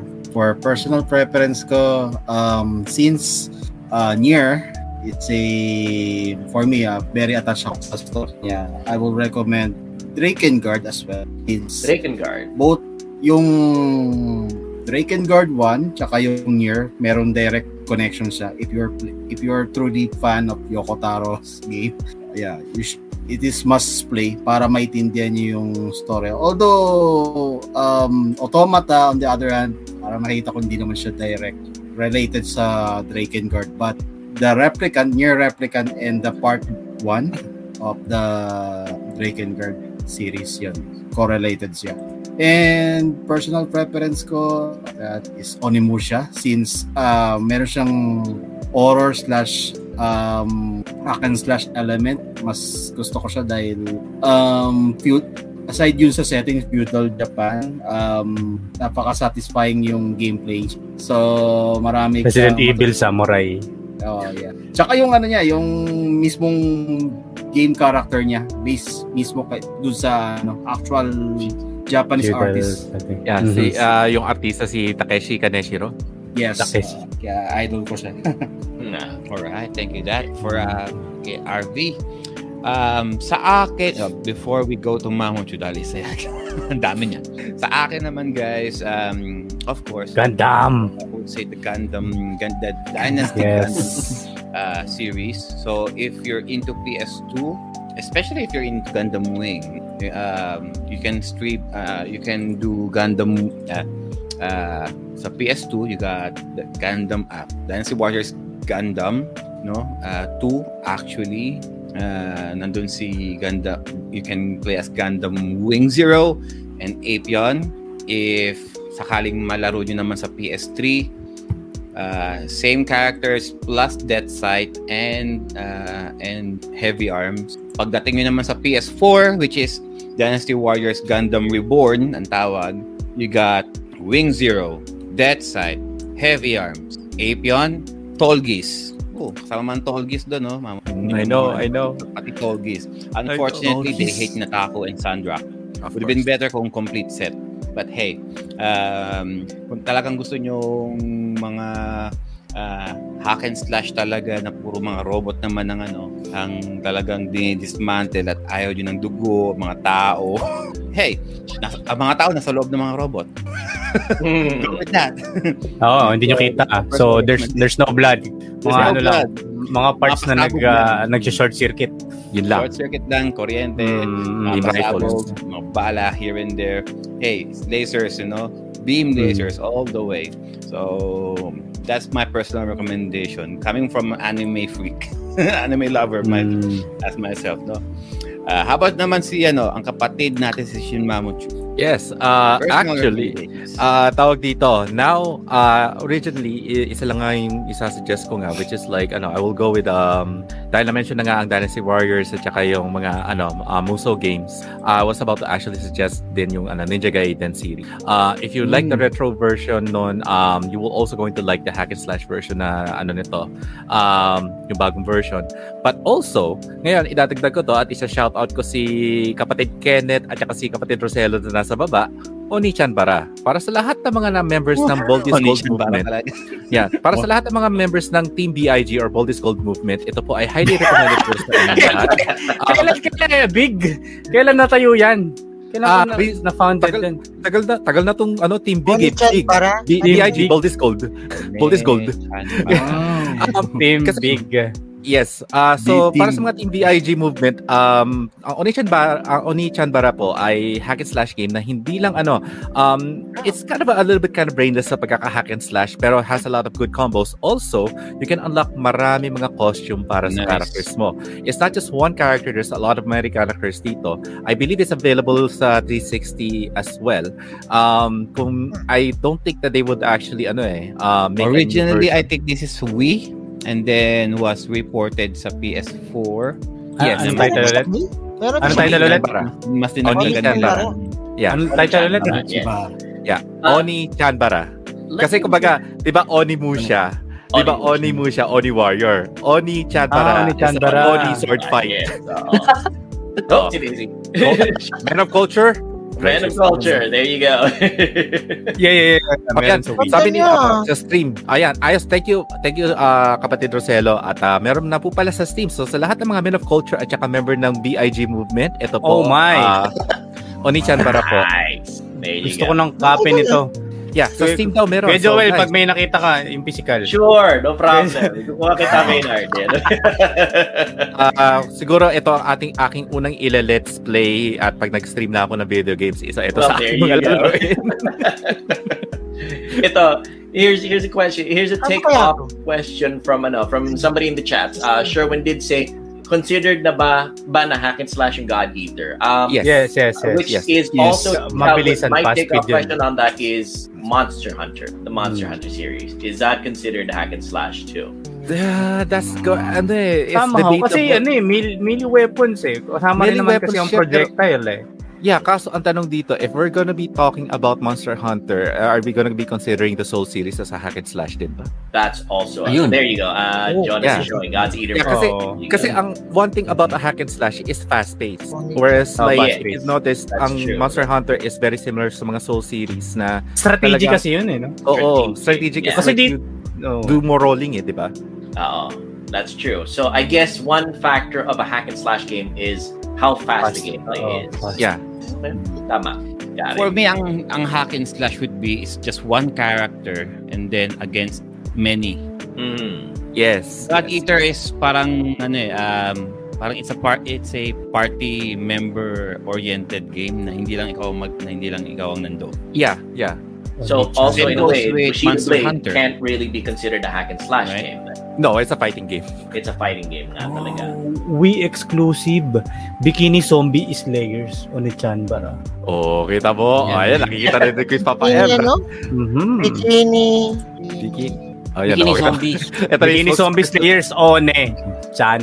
Yun, Para. yun. Eh, Chan. Yes. O, Ayan, Nechan si- pa. Si. Quiz Raymond, dadalo na yan. Kung Ayan na, exclusive oo. to, Sige, kailangan, kailangan talaga makakuha nito kung exclusive to. Kahit na lumabas pa to sa na. PC. Ongoing na po. Ongoing na. Ongoing Okay. na po. Okay. Ah, pinipirata ko na, pinipirata ko na ngayon. Yeah. Paki, paki ano ah, paki, yung torrent, pakidala sa akin. oh my goodness. Okay. Maganda siya. So it's an uh, to to wrap it up, eh, uh, Mama Chu. Or Yes. should we do Jonas na nga, you know? Uh, Quiz Jonas, take it away. Ay, teka, Alright. wala ata si Quiz Jonas. Ayun, ayun, ayun. Alright. So, thank you guys sa mga um, sa mga nag-stock up for this episode. And huwag niyo kalimutan Onechan Bara for the Mm. PS4. Kita mo, kita mo, meron Ano, pa. Ay, kaya pala nawala. Ano, Yun Ayan, na. ayan naman. Yep. Ah, ayan Ayan naman. naman. Yung inventory niya. Yun. Oh. Isang katotohanan. Ah, so may ah may lumabas na sa PS4. May sa PS4. No? Onechan Bara. Meron na.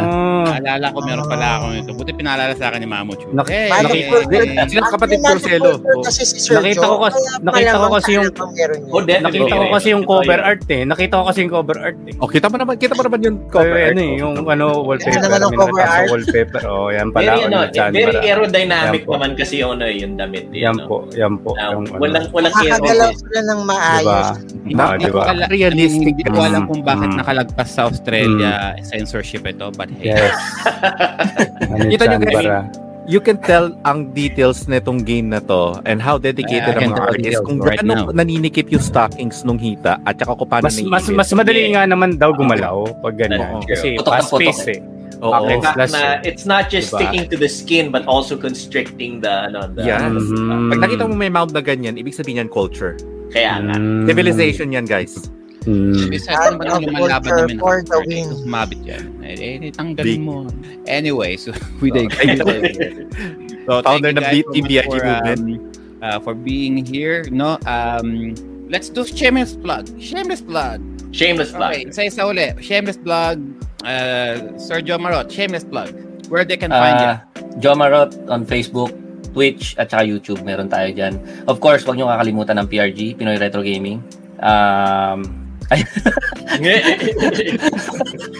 uh, huwag nyo kakalimutan ng Pinoy, Gaming, of course, nandudun din tayo. Uh, check check out everyone. Lahat na nandito, nandudun din. Um, ayun, ang content ko ngayon is Diablo 2 as uh, for the moment. Medyo na, napigil ako sa God of War dahil sa Diablo 2. Ah, ayun lang.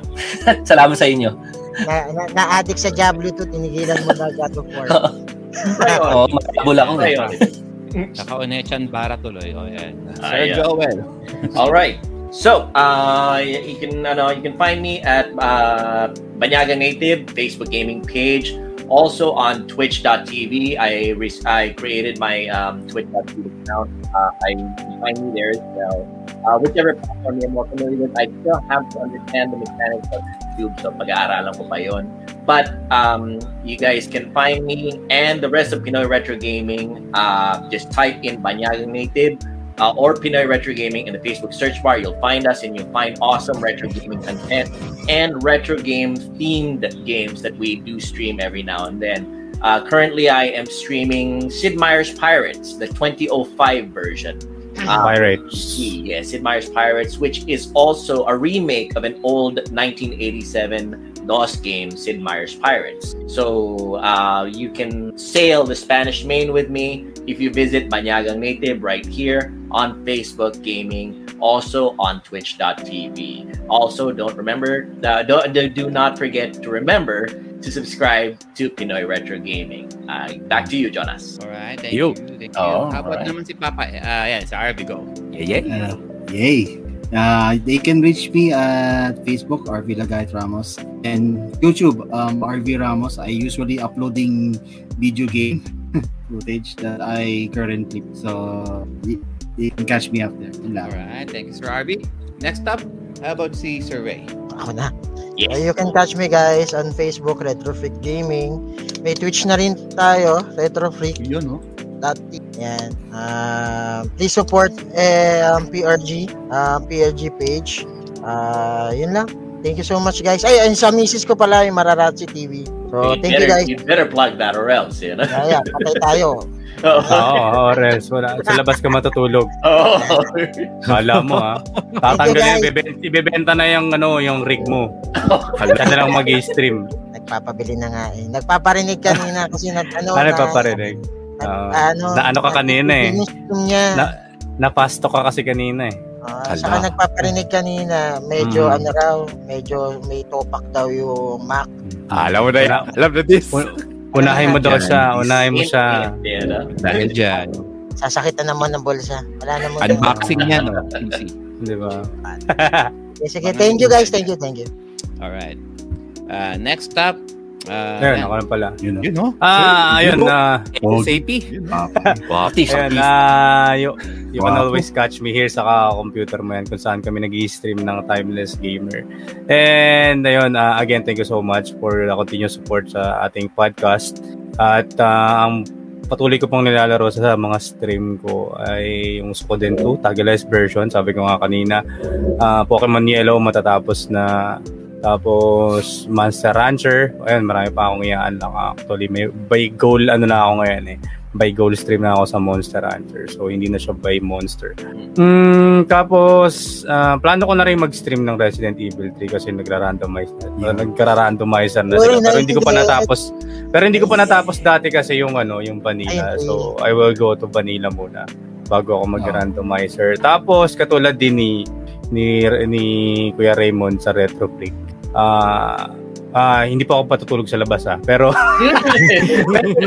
pero ano, ah meron na rin tayong Twitch. May, may Twitch na rin ako para dito sa page, Twitch at YouTube. At noong nakaraang araw, yung mga nakaraang araw, I think one week na, nagsa-simul stream na rin ako sa YouTube saka sa Twitch. Ah, you can check it out. Same logo naman, ka, pare, parehas din ng name. Ang problema, walang slash doon. Lalo na sa Twitch, dire-diretso lang yun. Kaka-computer mo yan. Tapos dun sa ano, sa YouTube, kaka-computer mo yan, no hyphen or slash. Siguro tatanggalin ko na rin yun dito sa Facebook para mas man. Ayun. And ayun guys. Yung asap mo. Thank you. Alin? Asap mo. yung asap. Asap, oo, dali. Ayan, ah, pinost ko pala yung ano, yung screenshot sa sa page. Yung at, ating Yay. asap, ano. Ayan. Ayan guys. Bye-bye. Alright. So guys, um, nakikita nyo naman guys, no? Um, in, before we proceed, eh, no, uh, with the closing, um, Timeless Gamer is currently undergoing transition. Um, so Wakalas Productions have decided to um, to close its doors. So slowly we are transitioning to be our own podcast show.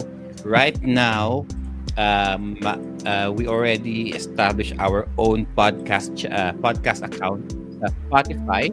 Uh, at the moment, we're slowly uploading all of our previous episodes here. Currently, nasa episode 8 pa lang ang na-upload namin. So hopefully by then, um, magiging completely updated siya. So every episode, makatapos lang ng live, automatically same night din may upload din siya para hindi ka tulad ng nakaraan where, where we were under Wakala so long for them to update our um, our Spotify account.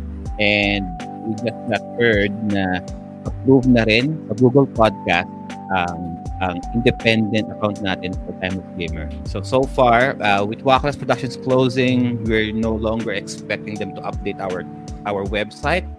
And right now, we're just using the YouTube account ng Wakalas Productions for archiving purposes. So we're currently when we're doing our live uh, ladies and gentlemen, sabay po yan. Kay Papa M, sa computer mo yan, tsaka sa YouTube page po ng, ng Wakalas Productions. Para if ever po na hindi nyo makatch kagad, mahanap ang mga previous episodes po sa page po ni, ni Papa M, you can still go to Wakalas Productions YouTube channel uh, to catch the previous replays. No? And so so far, this is um uh, for the uh, this point moving forward, we're trying to be independent po. Uh, we're trying to um, uh, we're trying to gain traction on our own. Uh, so far, naging okay naman po and hindi naman po magiging ganito ang, uh, ang, ang success po ng Timeless Gamer kung hindi po dahil sa inyo. Kayo po ang backbone no ng ng aming Thank you so much, guys. Yes, salamat Thank sa you inyo. so much po talaga, guys, Salamat, no? salamat. Yes. And oh, and and because um syempre, uh, ang Timeless Gamer dahil kung mapapansin niyo naman guys, parati na tayong parati na tayong, parati na tayong ina-annex ng PRG. Lately puro mga PRG members na nandito sa itaas. So, Yeah, nga eh. uh, we've already talked about it last time with Sir Bell, no? And Timeless Gamer will be um, will be a direct associated The podcast um, show of ano. a show off na ng PRG. So Yes. uh, Timeless Gamer will be of uh, will be uh, we're just working out the the fine prints about it. Uh, but PRG will be um, annex will be annexing na talaga Timeless Gamer. Kasi tingnan nyo naman guys, ang mga ta- ang mga tao to po mga puro PRG rin naman na. Ibig Mahmoud Yu, Mahmoud Yu si Car- Sir, Sir Carlo, Sir RV. Technically speaking, mga PRG na rin nung minsan ng mga yan. I've, I've made my way to PRG by showing bold. Because you draw bolts.